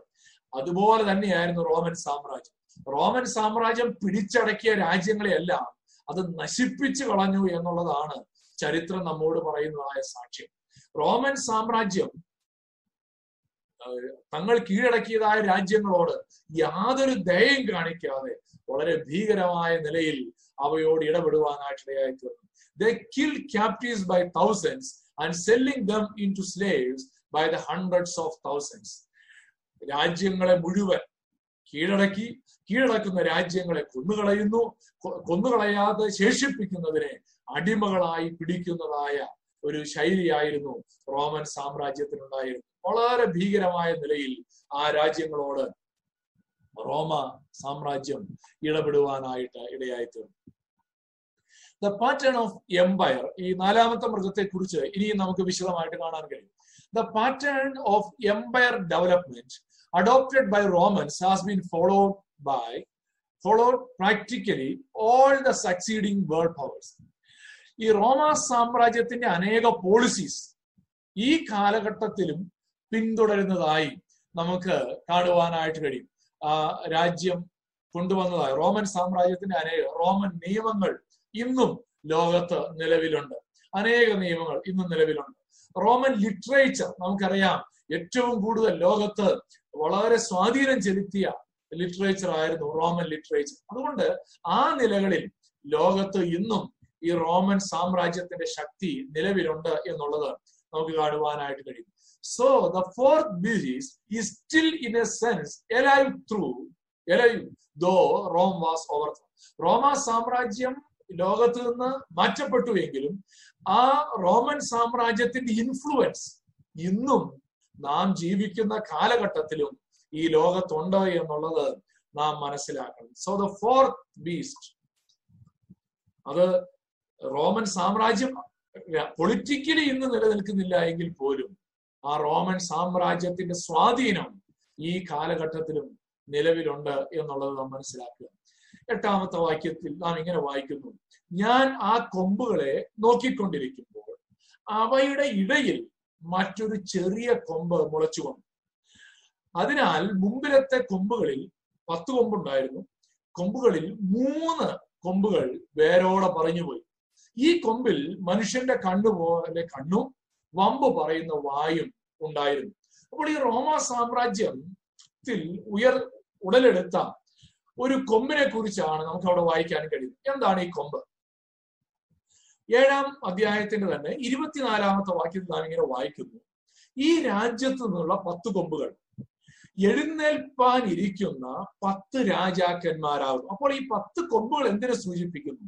ഈ റോമൻ സാമ്രാജ്യത്തിന്റെ ഈ റോമൻ സിസ്റ്റം നിലവിലിരിക്കുന്ന പത്ത് കൊമ്പുകൾ. പത്ത് രാജ്യങ്ങളെ ഭരിക്കുന്ന പത്ത് രാജാക്കന്മാർ. അവരുടെ ശേഷം മറ്റൊരു രാജാവ് എഴുന്നേൽക്കും. അവൻ മുമ്പിലത്തവരോട് വ്യത്യാസമുള്ളവനായി മൂന്ന് രാജാക്കന്മാരെ വീഴിച്ചു കളയും. അപ്പോൾ അത് എന്താണ് അർത്ഥമാക്കുന്നത്? Ten horns in Daniel seven and ten toes in Daniel to represent ten kings in Roman Empire. നമ്മൾ ആ രണ്ടാം അധ്യായത്തിൽ നെബുക്കത് നേസർ കണ്ടതായ സ്വപ്നം. ആ വലിയ ബിംബത്തിൽ പത്ത് വിരലുകൾ ഉണ്ടായിരുന്നു എന്ന് നമ്മൾ വായിക്കുന്നുണ്ട് എന്നാൽ ആ പത്ത് വിരലുകൾ പത്ത് രാജാക്കന്മാരെ സൂചിപ്പിക്കുന്നത് നമ്മൾ അന്നേ കണ്ടതാണ്. അപ്പോൾ അതേ അർത്ഥത്തിൽ തന്നെയാണ് ഇവിടെ പത്ത് കൊമ്പുകളെ കുറിച്ച് നമുക്ക് കാണുവാൻ കഴിയുന്നത്. ഈ കൊമ്പുകൾ എന്നുള്ളത് അതിന്റെ ശക്തിയാണ് സൂചിപ്പിക്കുന്നത്. ഈ രാജാക്കന്മാർ വളരെ ശക്തന്മാരായിരിക്കും. They apparently represent ten contemporaneous rulers സമകാലികരായ രാജാക്കന്മാരെയാണ് അത് സൂചിപ്പിക്കുന്നത് എന്നുള്ളത് നമുക്ക് ഇവിടെ ചിന്തിക്കാനായിട്ട് മനസ്സിലാക്കുവാനായിട്ട് സാധിക്കും. ഈ പത്ത് രാജാക്കന്മാർ ഒരുമിച്ച് എഴുന്നേൽക്കും. അവ ഒരുമിച്ച് ഈ ലോകത്ത് ഒരുപോലെ അധികാരികളായി വരും. God will revive the Roman empire in the future അപ്പോൾ ഈ പത്ത് രാജാക്കന്മാർ കഴിഞ്ഞുപോയ റോമൻ സാമ്രാജ്യത്തിലുള്ളതല്ല ഈ പത്ത് രാജാക്കന്മാർ ഇനിയും വരുവാനിരിക്കുന്ന റോമൻ സാമ്രാജ്യത്തിന്റെ ഒരു ഉയർത്തെഴുന്നേൽപ്പാണ്. അന്ത്യകാലഘട്ടത്തിൽ റോമൻ സാമ്രാജ്യം വീണ്ടും സടകുളഞ്ഞ് എഴുന്നേൽക്കും അത് ഒരു പൊളിറ്റിക്കൽ കിങ്ഡം ആയിട്ടല്ല ആ റോമൻ സാമ്രാജ്യത്തിന്റെ ഒരു സിസ്റ്റം അവസാന കാലഘട്ടത്തിൽ വീണ്ടും ഉണ്ടാകുവാനായിട്ട് പോവുകയാണ്. അങ്ങനെ അവസാന കാലഘട്ടത്തിൽ ഉണ്ടാകുവാനുള്ള ഈ റോമൻ സാമ്രാജ്യം. ഈ റോമൻ സാമ്രാജ്യത്തിലാണ് ഈ പത്ത് രാജാക്കന്മാർ ഉണ്ടാകാനായിട്ട് പോകുന്നത്. നാം ഇവിടെ വായിക്കുന്നു ആ പതിനോ ആ പത്ത് രാജാക്കന്മാരെ കൂടാതെ ഒരു പതിനൊന്നാമത് ഒരു കൊമ്പ് മുളച്ചു വരികയാണ്. ആ പതിനൊന്നാമത് മുളച്ചു വരുന്ന കൊമ്പാണ് എതിർ ക്രിസ്തു ആന്റി ക്രൈസ്റ്റ് എതിർ ക്രിസ്തു അവസാന കാലഘട്ടത്തിൽ വെളിപ്പെടുവാനിരിക്കുന്ന എതിർ ക്രിസ്തുവായിട്ടാണ് ആ പതിനൊന്നാമത്തെ കൊമ്പിനെ നമ്മൾ മനസ്സിലാക്കേണ്ടത്. ആ പതിനൊന്നാമത്തെ കൊമ്പ് ഏഴ് കൊമ്പുകളെ വേരോടെ പറിച്ചു കളയും. സോറി മൂന്ന് കൊമ്പുകളെ വേരോടെ പറിച്ചു കളയും. ഏഴ് കൊമ്പുകളോടൊപ്പം അല്ലെങ്കിൽ ആ കൊമ്പ് ഏഴ് കൊമ്പുകൾ നിലനിൽക്കുമ്പോൾ തന്നെ എതിർ ക്രിസ്തു വെളിപ്പെട്ടു വരും. എതിർ ക്രിസ്തു വെളിപ്പെട്ടു വരുമ്പോൾ മറ്റു മൂന്ന് രാജാക്കന്മാർ വേരോടെ പിടിതെറിയപ്പെടും എന്നുള്ളത് നമുക്ക് കാണുവാനായിട്ട് സാധിക്കും. ആ മൂന്ന് രാജാക്കന്മാർ അവരുടെ അധികാരം നഷ്ടപ്പെടും മാത്രമല്ല ഇരുപത്തി അഞ്ചാമത്തെ വാക്യത്തിൽ ആ കൊമ്പിനെ കുറിച്ച് വായിക്കുന്നത് ആ കൊമ്പ് അവൻ അത്യുന്നതനായവന് വിരോധമായി ദൈവത്തിന് വിരോധമായി വമ്പ് പറയുകയും അത്യുന്നതനായവന്റെ വിശുദ്ധന്മാരെ ഒടുക്കിക്കളയുകയും സമയങ്ങളെയും നിയമങ്ങളെയും മാറ്റുവാൻ ശ്രമിക്കുകയും ചെയ്യും കാലങ്ങളും കാല കാലവും കാലങ്ങളും കാലാംശവും അവർ അവന്റെ കയ്യിൽ ഏൽപ്പിക്കപ്പെട്ടിരിക്കും. അവന്റെ കയ്യിൽ ഏൽപ്പിക്കപ്പെട്ടിരിക്കും അപ്പോൾ ഇവിടെ നമുക്ക് കാണുവാൻ കഴിയുന്നത് ഈ കൊമ്പിനെ കുറിച്ചാണ് the eleven kings boastful words will be against most high and his saints ദൈവജനത്തിന് വിരോധമായി അത്യുന്നതനായ ദൈവത്തിന് വിരോധമായി വമ്പ് പറയുന്നവരായിരിക്കും എന്ന് തിരുവചനം നമ്മെ ഓർമ്മപ്പെടുത്തുകയാണ്. തിരുവചനത്തിൽ നമ്മളിങ്ങനെ വായിക്കുന്നുണ്ട്. വെളിപ്പാട് പുസ്തകം പതിനൊന്നാമ പതിമൂന്നാം അധ്യായം ആറാമത്തെ വാക്യം. അത് ദൈവത്തിന്റെ നാമത്തെയും അവന്റെ കൂടാരത്തെയും സ്വർഗത്തിൽ വസിക്കുന്നവരെയും ദുഷിപ്പാൻ ദൈവദൂഷണത്തിനായി വായു തുറന്നു. വെളിപ്പാട് പുസ്തകം പതിമൂന്നാം അധ്യായം വായിക്കുമ്പോൾ അവിടെ സമുദ്രത്തിൽ നിന്ന് കയറി വരുന്ന ഒരു മൃഗത്തെ കുറിച്ച് പറയുകയാണ്. ആ മൃഗം എതിർ ക്രിസ്തുവാണെന്ന് നമ്മൾ വെളിപ്പാട് പുസ്തകം വായിക്കുമ്പോൾ കാണുവാനായിട്ട് കഴിയും. ആ മൃഗത്തെ കുറിച്ച് പറയുന്നത് അത് ദൈവത്തിന്റെ നാമത്തെയും അവന്റെ കൂടാരത്തെയും സ്വർഗത്തിൽ വസിക്കുന്നവരെയും ദുഷിപ്പാൻ ദൈവദൂഷണത്തിനായിട്ട് വായി തുറന്നു എന്ന് നമ്മൾ മനസ്സിലാക്കുവാനായിട്ട് കഴിയുകയാണ്. മാത്രമല്ല he will wear down the saints evidently by persecution ദൈവജനത്തെ പീഡിപ്പിക്കുന്ന നമ്മൾ വായിക്കുന്നു വിശുദ്ധന്മാരെ ഒടുക്കിക്കളയുമെന്ന് നമ്മൾ വായിക്കുന്നുണ്ട്. അപ്പോൾ എതിർ ക്രിസ്തു അന്ത്യകാലഘട്ടത്തിൽ വിശുദ്ധന്മാരോട് യുദ്ധം ചെയ്ത് പതിമൂന്നാം അധ്യായത്തിൽ തന്നെ നമ്മൾ വായിക്കുന്നു വിശുദ്ധന്മാരോട് യുദ്ധം ചെയ്ത് അവരെ ജയിപ്പാനും അതിന് അധികാരം ലഭിച്ചു. സകല ഗോത്രത്തിലും വംശങ്ങളിലും ഭാഷമേലും ജാതിമേലും അധികാരവും ലഭിച്ചു എന്ന് നമുക്കിവിടെ കാണുവാനായിട്ട് കഴിയും. അപ്പോൾ ഈ എതിർ ക്രിസ്തുവും അവസാന കാലഘട്ടത്തിൽ വിശുദ്ധന്മാരോട് എതിർത്തു നിൽക്കും എന്നുള്ളതിന്റെ ചില സൂചനകൾ നമുക്കിവിടെ കാണുവാൻ കഴിയും. അതുകൊണ്ടാണ് ഇരുപത്തി ഒന്നാം വാക്യത്തിൽ നമ്മൾ ദാനിയേൽ തന്നെ ഏഴിന്റെ ഇരുപത്തിയൊന്നിൽ നമ്മൾ വായിക്കുന്നുണ്ട്. വയോധികനായവൻ വന്ന് അത്യുന്നതനായവന്റെ വിശുദ്ധന്മാർക്ക് ന്യായാധിപത്യം നൽകുകയും വിശുദ്ധന്മാർ രാജ്യത്വം കൈവശമാക്കുന്ന കാലം വരികയും ചെയ്യുവോളം ആ കൊമ്പ് വിശുദ്ധന്മാരോട് യുദ്ധം ചെയ്ത് അവരെ ജയിക്കുന്നത് ഞാൻ കണ്ടു. അപ്പോൾ ഈ അവസാന നിമിഷം വരെ അവസാന കാലഘട്ടത്തിൽ ഈ കൊമ്പ് എന്ത് ചെയ്യും? ദൈവരാജ്യം സ്ഥാപിക്കപ്പെടുന്ന ആ അവസാന നിമിഷം വരെയും ഈ കൊമ്പ് വിശുദ്ധന്മാരോട് യുദ്ധം ചെയ്യുകയും അവരെ ജയിക്കുകയും ചെയ്യുന്നു എന്നുള്ളത് നമുക്ക് കാണുവാനായിട്ട് സാധിക്കുന്നുണ്ട് this ruler will try to overcome the worship of Yahweh by changing the religious calendar നമ്മളവിടെ വായിക്കുന്നുണ്ട് സമയങ്ങളെയും നിയമങ്ങളെയും മാറ്റുവാൻ ശ്രമിക്കുകയും ചെയ്യുമെന്ന് സമയങ്ങളെയും നിയമങ്ങളെയും മാറ്റും. അതിന് പല ആശയങ്ങളുണ്ട്. ഗ്രീക്ക് സാമ്രാജ്യത്തിന്റെ കാലഘട്ടത്തിൽ തന്നെ അതിനൊരു ഉണ്ട് അത് നമ്മൾ എട്ടാം അധ്യായത്തിലും ഒമ്പതാം അധ്യായത്തിലും ഒക്കെ വിശദമായിട്ട് പഠിക്കും. എന്നാൽ ഈ അവസാന കാലഘട്ടത്തിൽ നമുക്കറിയാം ഇപ്പോൾ തന്നെ പല സ്ഥലങ്ങളിലും ആരാധന ആരാധന സമയത്ത് നമ്മുടെ ഇന്ത്യയിൽ പോലും ഞായറാഴ്ച ദിവസങ്ങളിൽ ചില ദിവസങ്ങൾ പ്രവൃത്തി ദിവസങ്ങളാക്കുകയും ആരാധനയ്ക്ക് തടസ്സമുണ്ടാകുന്ന നിലയിലുള്ള ചില തീരുമാനങ്ങളൊക്കെ കടന്നു വരുന്നു ലോകത്തിന്റെ അനേക രാജ്യങ്ങളിൽ ആ നിലകളിൽ പ്രത്യേകമായി ഈ സമയക്രമീകരണങ്ങളൊക്കെ ചെയ്യുന്നു എന്നുള്ളത് ചെയ്യാൻ സാധ്യതയുണ്ട് അതിനുള്ള ശ്രമങ്ങൾ നടക്കുന്നു എന്നുള്ളത് നമുക്ക് എല്ലാവർക്കും അറിയാവുന്ന കാര്യമാണ്. അങ്ങനെയെങ്കിൽ നിശ്ചയമായിട്ടും എതിർ ക്രിസ്തു അത് ഇംപ്ലിമെന്റ് ചെയ്യും അത് വളരെ ശക്തമായി തന്നെ ഇംപ്ലിമെന്റ് ചെയ്യും എന്നുള്ളത് നമുക്ക് മനസ്സിലാക്കേണ്ടത് ആവശ്യമായിട്ടുണ്ട്. മാത്രമല്ല അവിടെ ഒരു കാലത്തെ കുറിച്ച് പറയുന്നത് കാലവും കാലങ്ങളും കാലാംശവും അവർ അവന്റെ കയ്യിൽ ഏൽപ്പിക്കപ്പെട്ടു. അതായത് ഒരു മൂന്നര വർഷത്തെ കാലഘട്ടത്തെ കുറിച്ചാണ് അത് നമ്മെ ഓർമ്മപ്പെടുത്തുന്നത്. കാലം എന്ന് പറഞ്ഞാൽ നമ്മൾ നേരത്തെ കണ്ടതാണ്. കാലം എന്ന് പറഞ്ഞാൽ ഒരു വർഷം. കാലങ്ങൾ എന്ന് പറഞ്ഞാൽ രണ്ടു വർഷം. കാലാംശം എന്ന് പറഞ്ഞാൽ കാലത്തിന്റെ പകുതി അഥവാ ഒന്ന് പ്ലസ് രണ്ട് പ്ലസ് ഹാഫ് ഒന്ന് രണ്ട് അര. അല്ലെ? മൂന്നര വർഷത്തെ ഒരു കാലഘട്ടത്തെയാണ് അത് സൂചിപ്പിക്കുന്നു. ഈ മൂന്നര വർഷം എതിർ ക്രിസ്തുവിന്റെ ശക്തമായ ഭരണത്തെ അത് സൂചിപ്പിക്കുകയാണ്. പതിമൂന്നാമത്തെ വാക്യത്തിൽ പതിമൂന്നാം അധ്യായത്തിന്റെ അഞ്ചാം വാക്യം വെളിപ്പാട് പുസ്തകത്തിൽ നാം വായിക്കുന്നു. വമ്പും ദൂഷണവും സംസാരിക്കുന്ന വായി അതിന് ലഭിച്ചു. നാൽപ്പത്തിരണ്ട് മാസം അഥവാ മൂന്നര വർഷം പ്രവർത്തിപ്പാൻ അധികാരവും ലഭിച്ചു. അപ്പോൾ എതിർ ക്രിസ്തുവിന് അവസാന കാലഘട്ടത്തിൽ ദൈവം അവസരവും അധികാരവും കൊടുത്തിരിക്കുകയാണ്. പ്രിയപ്പെട്ട ദൈവമക്കളെ ദൈവത്തിന്റെ നിയന്ത്രണത്തിലാണ് എതിർ ക്രിസ്തുവിന്റെ ഭരണം പോലും ഈ ഭൂമിയിൽ ഉണ്ടാകുവാനിരിക്കുന്നത് എന്ന് നാം തിരിച്ചറിയണം. മത്തായി ഇരുപത്തിനാലിന്റെ ഇരുപത്തിയൊന്നിൽ നാം ഇങ്ങനെ വായിക്കുന്നുണ്ട്. ആ കാലഘട്ടത്തെ കുറിച്ച് വലിയ കഷ്ടം ദ ഗ്രേറ്റ് ട്രിബുലേഷൻ എന്നാണ് തിരുവചനം നമ്മെ ഓർമ്മപ്പെടുത്തുന്നത്. നമുക്ക് അടുത്ത വാക്യങ്ങളിലേക്ക് പോകാം. ഏഴാം അധ്യായത്തിൽ ദാനിയലിന്റെ പുസ്തകം ഏഴാം അധ്യായത്തിന്റെ ഒൻപത് മുതൽ പന്ത്രണ്ട് വരെയുള്ളതായ വാക്യങ്ങളിൽ നാം ഇങ്ങനെ വായിക്കുന്നു. ഒമ്പതാമത്തെ വാക്യം. ഞാൻ നോക്കിക്കൊണ്ടിരിക്കെ അവർ ന്യായാസനങ്ങളെ വെച്ചു. വയോധികനായ ഒരുത്തൻ ഇരുന്ന് അവന്റെ വസ്ത്രം ഹിമം പോലെ വെളുത്തതും അവന്റെ തലമുടി നിർമ്മലമായ ആട്ടുരോമം പോലെയും അവന്റെ സിംഹാസനം അഗ്നിജ്വാലയും അവന്റെ രഥയക്രങ്ങൾ കത്തുന്ന തീയും ആയിരുന്നു.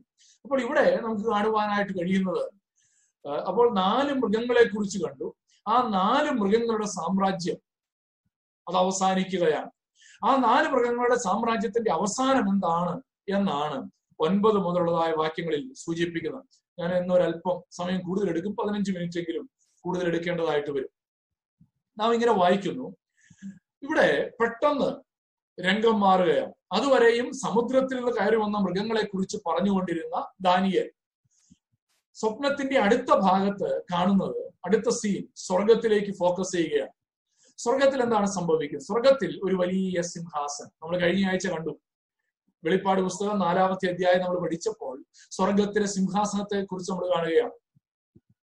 നാലാം അധ്യായത്തിന്റെ രണ്ടാം വാക്യത്തിൽ ഒരു സിംഹാസനം സ്വർഗത്തിൽ വെച്ചിരിക്കുന്നു. സിംഹാസനത്തിൽ ഒരുവൻ ഇരിക്കുന്നതും കണ്ടു. അപ്പോൾ ആ സിംഹാസനത്തെ കുറിച്ചാണ് നമുക്ക് അവിടെ കാണുവാനായിട്ട് കഴിയുന്നത്. ദ ഏൻഷ്യന്റ് ഓഫ് ഡേയ്സ് വയോധികനായ ഒരുത്തൻ എന്നാണ് മലയാളത്തിൽ എഴുതിയിരിക്കുന്നത്.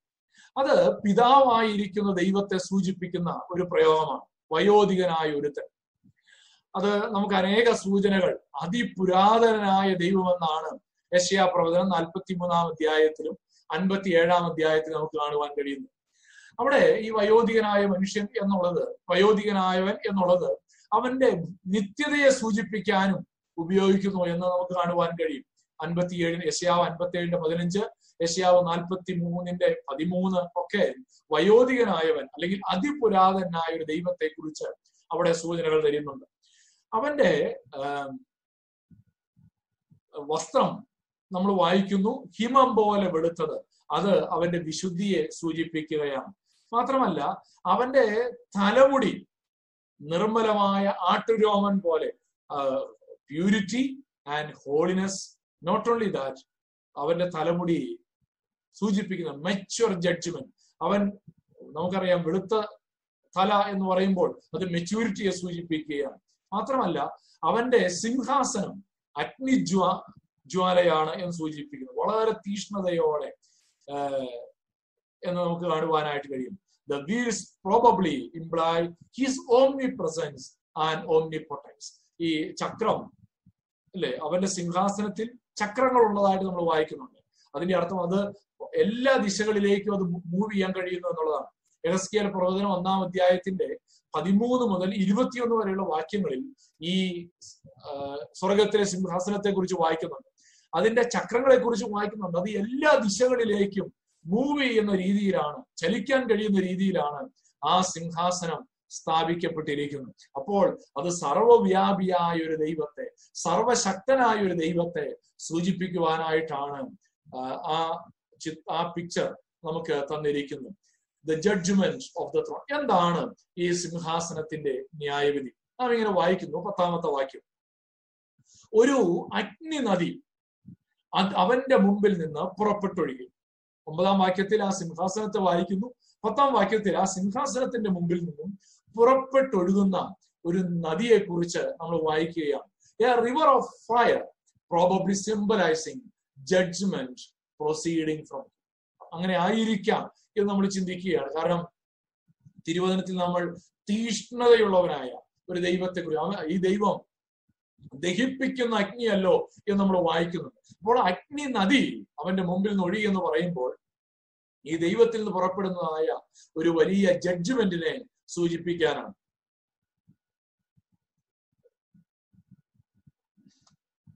മാത്രമല്ല നാം ഇങ്ങനെ വായിക്കുന്നു ആവർത്തന പുസ്തകം മുപ്പത്തിമൂന്നിന്റെ ഇരുപത് മുപ്പത്തിമൂന്നിന്റെ രണ്ട്. അവൻ പറഞ്ഞതെന്നാൽ യഹോവ സീനായിൽ നിന്ന് വന്നു. അവർക്ക് സേയിരിൽ നിന്ന് ഉദിച്ചു. പാറാൻ പർവതത്തിൽ നിന്ന് വിളങ്ങി. ലക്ഷോപലക്ഷം വിശുദ്ധന്മാരുടെ അടുക്കൽ നിന്ന് വന്നു. അപ്പോൾ ഈ ദൈവത്തെ കുറിച്ച് പറയുമ്പോൾ ലക്ഷോപലക്ഷം വിശുദ്ധന്മാർ അവനോട് കൂടെ പറയുകയാണ്. എന്താണ് സൂചിപ്പിക്കുന്നത്? നമ്മളിവിടെ ദാനിയൽ ഏഴിന്റെ പത്തിൽ വായിക്കുന്നുണ്ട്. ആയിരം ആയിരം പേർ അവന് ശുശ്രൂഷ ചെയ്തു. പതിനായിരം പതിനായിരം പേർ അവന്റെ മുമ്പാകെ നിന്നു. അതായത് ദൈവത്തിന്റെ ദൂതന്മാരെയാണ് അത് സൂചിപ്പിക്കുന്നത്. മാത്രമല്ല ഇരുപത് ദാനിയൽ ഏഴിന്റെ ഇരുപത്തിയാറിൽ നമ്മൾ വായിക്കുന്നുണ്ട്. എന്നാൽ ന്യായവിസ്താര സഭ ഇരുന്നു കൊണ്ട് അവന്റെ ആധിപത്യം എടുത്തു കളഞ്ഞ് അന്തം വരെ നശിപ്പിച്ച് മുടിക്കും.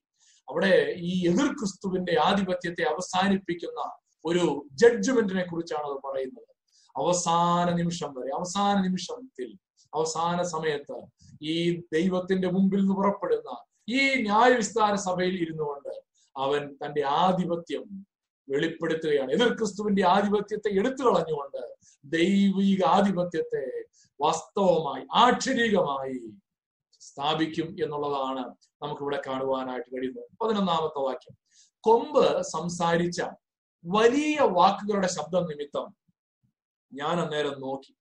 അവർ മൃഗത്തെ കൊല്ലുകയും അതിന്റെ ഉടലിനെ നശിപ്പിച്ച് തീയിലിട്ട് ചുട്ടുകളയുകയും ചെയ്യുവോളം ഞാൻ നോക്കിക്കൊണ്ടിരുന്നു. ഇവിടെ പെട്ടെന്ന് ഈ എതിർ ക്രിസ്തുവിനെതിരെ വരുന്നതായ ദൈവത്തിന്റെ ന്യായവിധിയാണ് ഇത് സൂചിപ്പിക്കുന്നത്. നമ്മൾ അവിടെ കണ്ടത് ഇങ്ങനെയാണ്. ഈ കൊമ്പ് സംസാരിച്ച വലിയ വാക്കുകളുടെ നിമിത്തം ദാനിയേൽ ഈ മൃഗത്തെ നോക്കി. അവർ മൃഗത്തെ കൊല്ലുകയും ആരാണ്? ഈ ദൈവത്തിന്റെ ദൂതന്മാർ ഈ മൃഗത്തെ കൊല്ലുകയും അതിന്റെ ഉടലിനെ നശിപ്പിച്ച് തീയിലിട്ട് ചുട്ടുകളയുകയും ചെയ്യുവോളം ഞാൻ നോക്കിക്കൊണ്ടിരുന്നു. ദാനിയേൽ കണ്ടത് അതാണ്. എന്താണ് അതിന്റെ അർത്ഥം? അത് എതിർ ക്രിസ്തുവിന്റെ അവസാനത്തെയാണ് സൂചിപ്പിക്കുന്നത്. God pass judgement on the fourth beast and destroy it along with all its horns ആ കൊമ്പുകളുള്ളതായ ആ മൃഗത്തെ കൊന്നുകളഞ്ഞു എന്ന് നമ്മൾ വായിക്കുന്നുണ്ട്. നമുക്കറിയാം ആ കൊമ്പുകൾ നശിപ്പിക്കപ്പെടുന്നതോടുകൂടെ നമ്മുടെ കർത്താവിന്റെ രാജ്യം സ്ഥാപിക്കപ്പെടുവാനായിട്ട് ഒരുങ്ങുകയാണ്. പ്രിയപ്പെട്ട ദൈവമക്കളെ അതുകൊണ്ടാണ് വെളിപ്പാട് പത്തൊൻപതാം അധ്യായത്തിൽ നാം ഇങ്ങനെ വായിക്കുന്നു. ഇരുപതാം വാക്യം മൃഗത്തെയും അതിന്റെ മുമ്പാകെ താൻ ചെയ്ത അടയാളങ്ങളെയും അടയാളങ്ങളാൽ മനുഷ്യരെ ചതിച്ച് മൃഗത്തിന്റെ മുദ്ര ഏൽപ്പിക്കുകയും അതിന്റെ പ്രതിമയെ നമസ്കരിക്കുകയും ചെയ്ത കള്ളപ്രവാചകനെയും പിടിച്ചു കെട്ടി ഇരുവരെയും ഗന്ധകം കത്തുന്ന തീപ്പൊയ്കയിൽ ജീവനോടെ തള്ളിക്കളഞ്ഞു. വെളിപ്പാട് പുസ്തകത്തിൽ എതിർ ക്രിസ്തുവിനെയും കള്ളപ്രവാചകനെയും മൃഗമെന്ന് പറയുന്നത് എതിർ ക്രിസ്തു ആ എതിർ ക്രിസ്തുവിന്റെ ഒരു കള്ളപ്രവാചകൻ ആ കള്ളപ്രവാചകനെയും പിടിച്ചു കെട്ടി ഗന്ധകം കത്തുന്ന തീപ്പൊയ്കയിൽ ഇട്ട് കളഞ്ഞതായിട്ട് നമ്മൾ വായിക്കുന്നുണ്ട്. അത് തന്നെയല്ലേ ദാനിയലേന്റെ പതിനൊന്നിൽ ദൈവത്തിന്റെ ദൂതന്മാർ ഈ നാലാമത്തെ മൃഗത്തെ പെട്ടെന്ന് തീയിലിട്ട് ചുട്ടു കളഞ്ഞതായിട്ട് നമ്മൾ വായിക്കുന്നുണ്ട്. അതെ അവസാന ദിവസങ്ങളിൽ എതിർ ക്രിസ്തുവിനെ തീയിലിട്ട് കളയുന്ന ഒരു അനുഭവത്തെ കുറിച്ചാണ് ഈ വേദഭാഗം സൂചിപ്പിക്കുന്നത്. ദാനിയേൽ ഏഴിന്റെ പന്ത്രണ്ടിൽ നാം ഇങ്ങനെ വായിക്കുന്നു. ശേഷം മൃഗങ്ങളോ അവയുടെ ആധിപത്യത്തിന് നീക്കം ഭവിച്ചു. എന്നിട്ടും അവയുടെ ആയുസ് ഒരു സമയത്തേക്കും കാലത്തേക്കും നീണ്ടു നിന്നു ഈ മൃഗങ്ങൾ നമ്മൾ വായിച്ചു വന്ന ഈ നാല് സാമ്രാജ്യം. ശേഷം മൃഗങ്ങൾ. അതായത് ആദ്യത്തെ മൂന്ന് മൃഗങ്ങൾ. ആ മൃഗങ്ങൾ മൂന്ന് രാജ്യങ്ങളെയാണ് സൂചിപ്പിച്ചത്. ആ രാജ്യങ്ങൾ അവസാനിച്ചുവെങ്കിലും അതിന്റെ സ്വാധീനം നിലനിൽക്കുന്നു. റോമ സാമ്രാജ്യം പൊളിറ്റിക്കലി അവസാനിച്ചെങ്കിലും അതിന്റെ സ്വാധീനവും ഇപ്പോഴും നിലനിൽക്കുന്നു. എന്നാൽ ആ സാമ്രാജ്യത്തിനും ആ ആധിപത്യത്തിനും ഒരു അവസാനം വരുന്നു. എങ്ങനെയാണ് ആ അവസാനം? ഈ ഒരു ജനാധിപത്യത്തിന്റെ ഒരു സ്വാധീനം ഇന്ന് നിലനിൽക്കുമ്പോൾ ദൈവാധിപത്യത്തിലേക്ക് മാറുന്ന ഒരു സമയം വരാനായിട്ടിരിക്കുകയാണ്. ദൈവത്തിന് സ്തോത്രം. രണ്ട് തസ്ലോനിക്ക രണ്ടാം അധ്യായം എട്ടാമത്തെ വാക്യം നമ്മൾ വായിക്കുമ്പോൾ അപ്പോൾ അധർമ്മമൂർത്തി വെളിപ്പെടും. അവനെ കർത്താവായ യേശു തന്റെ വായിലെ ശ്വാസത്താൽ ഒടുക്കി തന്റെ പ്രത്യക്ഷതയുടെ പ്രഭാവത്താൽ നശിപ്പിക്കും. നമ്മുടെ കർത്താവായ യേശു ക്രിസ്തു വെളിപ്പെട്ടു വരുമ്പോൾ ദൈവത്തിന് സ്തോത്രം തന്റെ വായിലെ ശ്വാസത്താൽ ഈ എതിർ ക്രിസ്തുവിനെ പെട്ടെന്ന് അല്ലേ? പെട്ടെന്ന് അവന്റെ അവസാനത്തിലേക്ക് പോകുന്നു എന്നുള്ളത് നമുക്ക് കാണുവാനായിട്ട് കഴിയും. അവസാനത്തെ ഭാഗത്തേക്ക് ഞാൻ വരികയാണ്. പതിമൂന്നും പതിനാലും വാക്യങ്ങൾ നമ്മൾ വായിക്കുമ്പോൾ നമുക്ക് ഇങ്ങനെ കാണുവാനായിട്ട് കഴിയും. സൺ ഓഫ് മാൻസ് കിങ്ഡം മനുഷ്യപുത്രനായവന്റെ സാമ്രാജ്യം. ഏഴാം അധ്യായം പതിമൂന്നാമത്തെ വാക്യം. രാത്രി ദർശനങ്ങളിൽ മനുഷ്യപുത്രനോട് സദൃശനായ ഒരുത്തൻ ആകാശമേഘങ്ങളോടെ വരുന്നത് കണ്ടു. അവൻ വയോധികന്റെ അടുക്കൽ ചെന്നു. അവർ അവനെ അവന്റെ മുമ്പിൽ അടുത്തു വരുമാറാക്കി. പതിമൂന്നും പതിനാലും വാക്യങ്ങളിലാണ് മനുഷ്യപുത്രനായിരിക്കുന്ന യേശു ക്രിസ്തുവിനെ വെളിപ്പെടുത്തുന്നത്. ദാനിയൽ കാണുന്നത് മനുഷ്യപുത്രനോട് സദൃശനായ ഒരുത്തൻ. അത് ഒരു മനുഷ്യരൂപം എന്നായിരിക്കാം ദാനിയേൽ കണ്ടത്. ഒരുപക്ഷെ ദാനിയേലിന് എന്തുമാത്രം അത് യേശു ക്രിസ്തുവാണെന്ന് മനസ്സിലാക്കാൻ കഴിഞ്ഞു എന്നുള്ളതിൽ എനിക്ക് സംശയമുണ്ട്. എന്തു തന്നെയാണെങ്കിലും അത് ദാനിയേൽ കണ്ടതായിരിക്കുന്ന ഈ സ്വപ്നത്തിൽ മനുഷ്യപുത്രനോട് സദൃശനായ ഒരുത്തനെയാണ് ദാനിയേൽ കണ്ടത്. അവൻ ആകാശമേഘങ്ങളോടെ വരുന്നത് കണ്ടു. അവൻ വയോധികൻ പിതാവിന്റെ അടുക്കൽ ചെന്നു. നമ്മളത് പിതാവാണെന്ന് കണ്ടല്ലോ പിതാവായ ദൈവം. അവർ അവനെ അവന്റെ മുമ്പിൽ അടുത്തു വരുമാറായി എന്താണ് ആ വാക്യത്തിന്റെ ആശയം? The figure refers to the son of God Jesus Christ യേശു ക്രിസ്തുവിനെയാണ് അത് സൂചിപ്പിക്കുന്നത്. He he was to have a global rule for for one സകല മനുഷ്യരെ ഭരിക്കുന്ന ഒരു രാജ്യം സ്ഥാപിക്കുവാനായിട്ടാണ് അവൻ വരുന്നത്. അതുകൊണ്ടാണ് അവൻ ആകാശ മേഘങ്ങളോടെ വരുന്നു എന്ന് നമുക്ക് കാണുവാനായിട്ട് കഴിയുന്നത്. The kingdom would last for ever നമ്മൾ ഈ രാജ്യത്തെ കുറിച്ച് വായിക്കുമ്പോൾ ഈ ദൂതന്മാർ അവനെ അവന്റെ അടുക്കൽ വരുമാ വരുത്തുമാറാക്കി എന്ന് പറഞ്ഞാൽ അവൻ അകമ്പടി സേവിച്ച് അവനെ സ്വീകരിച്ച് പിതാവിന്റെ അടുക്കിലേക്ക് കൊണ്ടുപോയി എന്നുള്ളതാണ് നമുക്ക് അവിടെ കാണുവാനായിട്ട് കഴിയുന്നത്. The saints of the highest one probably refers to believers of all ages this kingdom will begin with the return of Christ to ദൂതന്മാർ അല്ലെങ്കിൽ വിശുദ്ധ ദൂതന്മാർ അവരോട് ഒരുമിച്ച് കർത്താവ് ഈ ഭൂമിയിലേക്ക് വരുമ്പോൾ ദൈവത്തിന്റെ സാമ്രാജ്യം ഈ ഭൂമിയിൽ സ്ഥാപിക്കപ്പെടുമെന്നുള്ളതാണ് നാം ഇവിടെ മനസ്സിലാക്കേണ്ടത്. അതുകൊണ്ടാണ് നമുക്ക് വായിക്കാൻ കഴിയുന്നത് യോഹനര സുവിശേഷം ഒന്നാം അധ്യായം അമ്പത്തി ഒന്നാം വാക്യത്തിൽ യേശു കർത്താവ് തന്നെ കുറിച്ച് തന്നെ പറയുകയാണ്. ആമേൻ ആമേൻ ഞാൻ നിങ്ങളോട് പറയുന്നു. സ്വർഗം തുറന്നിരിക്കുന്നതും മനുഷ്യപുത്രന്റെ അടുക്കൽ ദൈവദൂതന്മാർ കയറുകയും ഇറങ്ങുകയും ചെയ്യുന്നു നിങ്ങൾ കാണും എന്നും അവനോട് പറഞ്ഞു അവിടെ യേശു കർത്താവ് തന്നെ കുറിച്ച് തന്നെ മനുഷ്യപുത്രൻ എന്ന് ഉപയോഗിച്ചിരിക്കുകയാണ്. ദൈവത്തിന്റെ ദൂതന്മാർ അവന്റെ അടുക്കിലേക്ക് കയറുകയും ഇറങ്ങുകയും ചെയ്യുകയാണ്. അവൻ അട അകമ്പടി നൽകിക്കൊണ്ട് അവനെ ഈ ഭൂമിയിലേക്ക് കൊണ്ടുവരുന്നതും ഈ ദൂതന്മാരാകുന്നു എന്ന് നമുക്ക് കാണുവാനായിട്ട് കഴിയും. ദാനിയൽ ഏഴിന്റെ പതിനാലിൽ നാം ഇങ്ങനെ വായിക്കുന്നു. സകല വംശങ്ങളും ജാതികളും ഭാഷക്കാരും അവനെ സേവിക്കേണ്ടതിന് അവൻ ആധിപത്യവും മഹത്വവും രാജ്യത്വവും ലഭിച്ചു. അവന്റെ ആധിപത്യം നീങ്ങിപ്പോകാത്ത നിത്യാധിപത്യവും അവന്റെ രാജ്യത്വം നശിച്ചു പോകാത്തതും ആകുന്നു. അവിടെ ഈ മനുഷ്യപുത്രന്റെ സാമ്രാജ്യത്തെക്കുറിച്ച് ആധിപത്യത്തെക്കുറിച്ച് പറയുകയാണ്. അത് നിത്യരാജ്യത്വമാണ്. അത് എന്നേക്കുമുള്ളതും ആകുന്നു എന്ന് കാണുവാൻ കഴിയും. അതുകൊണ്ടാണല്ലോ യേശു കർത്താവ് പറഞ്ഞ മത്തായി ഇരുപത്തിയെട്ടിന്റെ പതിനെട്ടിൽ സ്വർഗത്തിലും ഭൂമിയിലും സകല അധികാരവും എനിക്ക് നൽകപ്പെട്ടിരിക്കുന്നു. പ്രിയപ്പെട്ടത് ഈ മക്കളെ നമ്മുടെ കർത്താവായിരിക്കുന്ന യേശു ക്രിസ്തു അവനാണ് സകല ആധിപത്യവും നൽകപ്പെട്ടിരിക്കുന്നത്. അതുകൊണ്ട് അവന്റെ ദാസന്മാരായ നമുക്ക് ദൈവത്തിന് സ്തോത്രം ചെയ്യാം. ദാനിയലേന്റെ പതിനെട്ടിൽ നാം ഇങ്ങനെ വായിക്കുന്നുണ്ട്. എന്നാൽ അത്യുന്നതനായവന്റെ വിശുദ്ധന്മാർ രാജ്യത്വം പ്രാപിച്ച് എന്നേക്കും സദാകാലത്തേക്കും രാജ്യത്വം അനുഭവിക്കും. ആദ്യത്തെ നാല് മൃഗങ്ങൾ അത് കേവലം മനുഷ്യ രാജ്യത്വമായിരുന്നെങ്കിൽ നാലാ അഞ്ചാമതായി സ്ഥാപിക്കപ്പെടുന്ന രാജ്യം അത് ദൈവത്തിന്റെ രാജ്യത്വമാണ്. ആ രാജ്യത്തിൽ രാജാക്കന്മാരായി വാഴാൻ പോകുന്നത് അത്യുന്നതനായവന്റെ വിശുദ്ധന്മാരാണ്. ദൈവജനമാണ് ദൈവമക്കളായിരിക്കുന്ന ഞാനും നിങ്ങൾ ഓരോരുത്തരുമാണ് ആ രാജ്യത്തിൽ രാജാക്കന്മാരായി വാഴുവാനായിട്ട് പോകുന്നത്. ഇരുപത്തിയേഴാം വാക്യത്തിൽ ഇപ്രകാരം വായിക്കുന്നു പിന്നെ രാജ്യത്വവും ആധിപത്യവും ആകാശത്തിന് കീഴെല്ലാടവുമുള്ള രാജ്യങ്ങളുടെ മഹത്വവും അത്യുന്നതന്റെ വിശുദ്ധന്മാരായ ജനത്തിന് ലഭിക്കും. അവന്റെ രാജ്യത്വം നിത്യരാജ്യത്വമാകുന്നു. സകലാധിപത്യങ്ങളും അവനെ സേവിച്ചനുസരിക്കും. പ്രിയപ്പെട്ട ദൈവമക്കളെ ഈ അവസാനം സ്ഥാപിക്കാൻ പോകുന്ന ദൈവരാജ്യത്തിൽ ദൈവദാസന്മാർ ദൈവമക്കളായ നാം ആയിരിക്കും രാജാക്കന്മാരായി വാഴുവാനായിട്ട് പോകുന്നത്. ഞാൻ എന്റെ വാക്കുകളെ ഇവിടെ അവസാനിപ്പിക്കുവാനായിട്ട് ആഗ്രഹിക്കുകയാണ്. ജോർജ് മക്ഡൊണാൾഡ് എന്ന ഈ എഴുത്തുകാരൻ അദ്ദേഹം എഴുതിയിരുന്ന എല്ലാ കഥകളും.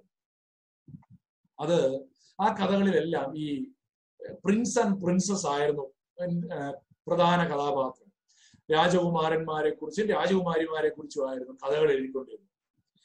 അപ്പോൾ ആരോ ഒരാൾ ചോദിച്ചു നിങ്ങൾ എന്തുകൊണ്ടാണ് എല്ലാ കഥകളും രാജകുമാരന്മാരുടെയും രാജകുമാരിമാരുടെയും കഥയായി പോകും അതിന് അദ്ദേഹം പറഞ്ഞ ഒരു മറുപടി ഇങ്ങനെയാണ്. Every little child is a prince and princess because they are children of king. രാജാവിന്റെ മക്കളായതുകൊണ്ടാണ് എല്ലാ കുട്ടികളും കുട്ടികൾക്ക് വേണ്ടിയുള്ള കഥയാണ് ഞാൻ എഴുതുന്നത്. എല്ലാ കുട്ടികളും രാജാവിന്റെ മക്കളാണ്. അതുകൊണ്ട് ഞാൻ ഞാൻ എഴുതുന്ന എല്ലാ കഥകളിലും രാജകുമാരന്റെയും രാജകുമാരിയുടെയും കഥ എഴുതുന്നത്.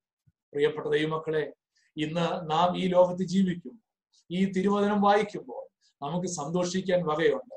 We are the children of the king of kings രാജാതി രാജാവായ കർത്താതി കർത്താവായിരിക്കുന്ന നമ്മുടെ ദൈവത്തിന്റെ മക്കളാണ് നാം എങ്കിൽ ഈ ദാനിയേലിന്റെ പുസ്തകമൊക്കെ നമ്മൾ പഠിക്കുമ്പോൾ നാം മനസ്സിലാക്കേണ്ടത് നം നമ്മുടെ ഒരു ചരിത്രം തിരുവചനം ചൂണ്ടിക്കാണിക്കുകയാണ്. നമ്മുടെ ഭാവി എന്ത് എന്നുള്ളത് തിരുവചനം ചൂണ്ടിക്കാണിക്കുകയാണ്.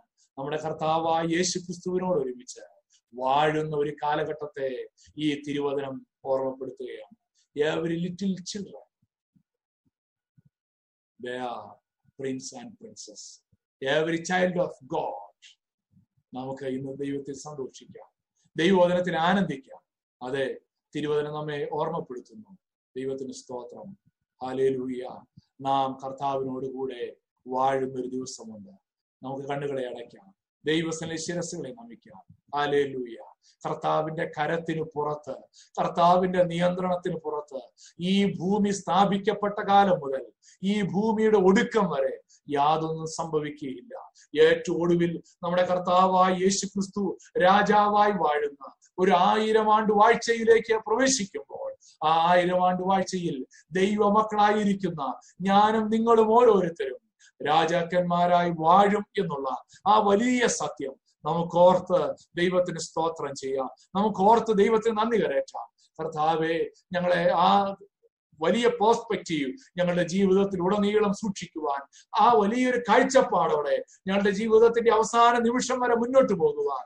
സ്വർഗത്തിലെ ദൈവമേ നീ ഞങ്ങളെ സഹായിക്കണമേ എന്ന് നമുക്ക് പ്രാർത്ഥിക്കാം. നമ്മുടെ കർത്താവിന്റെ കരത്തിന് പുറത്തേക്കൊന്നും പോയിട്ടില്ല.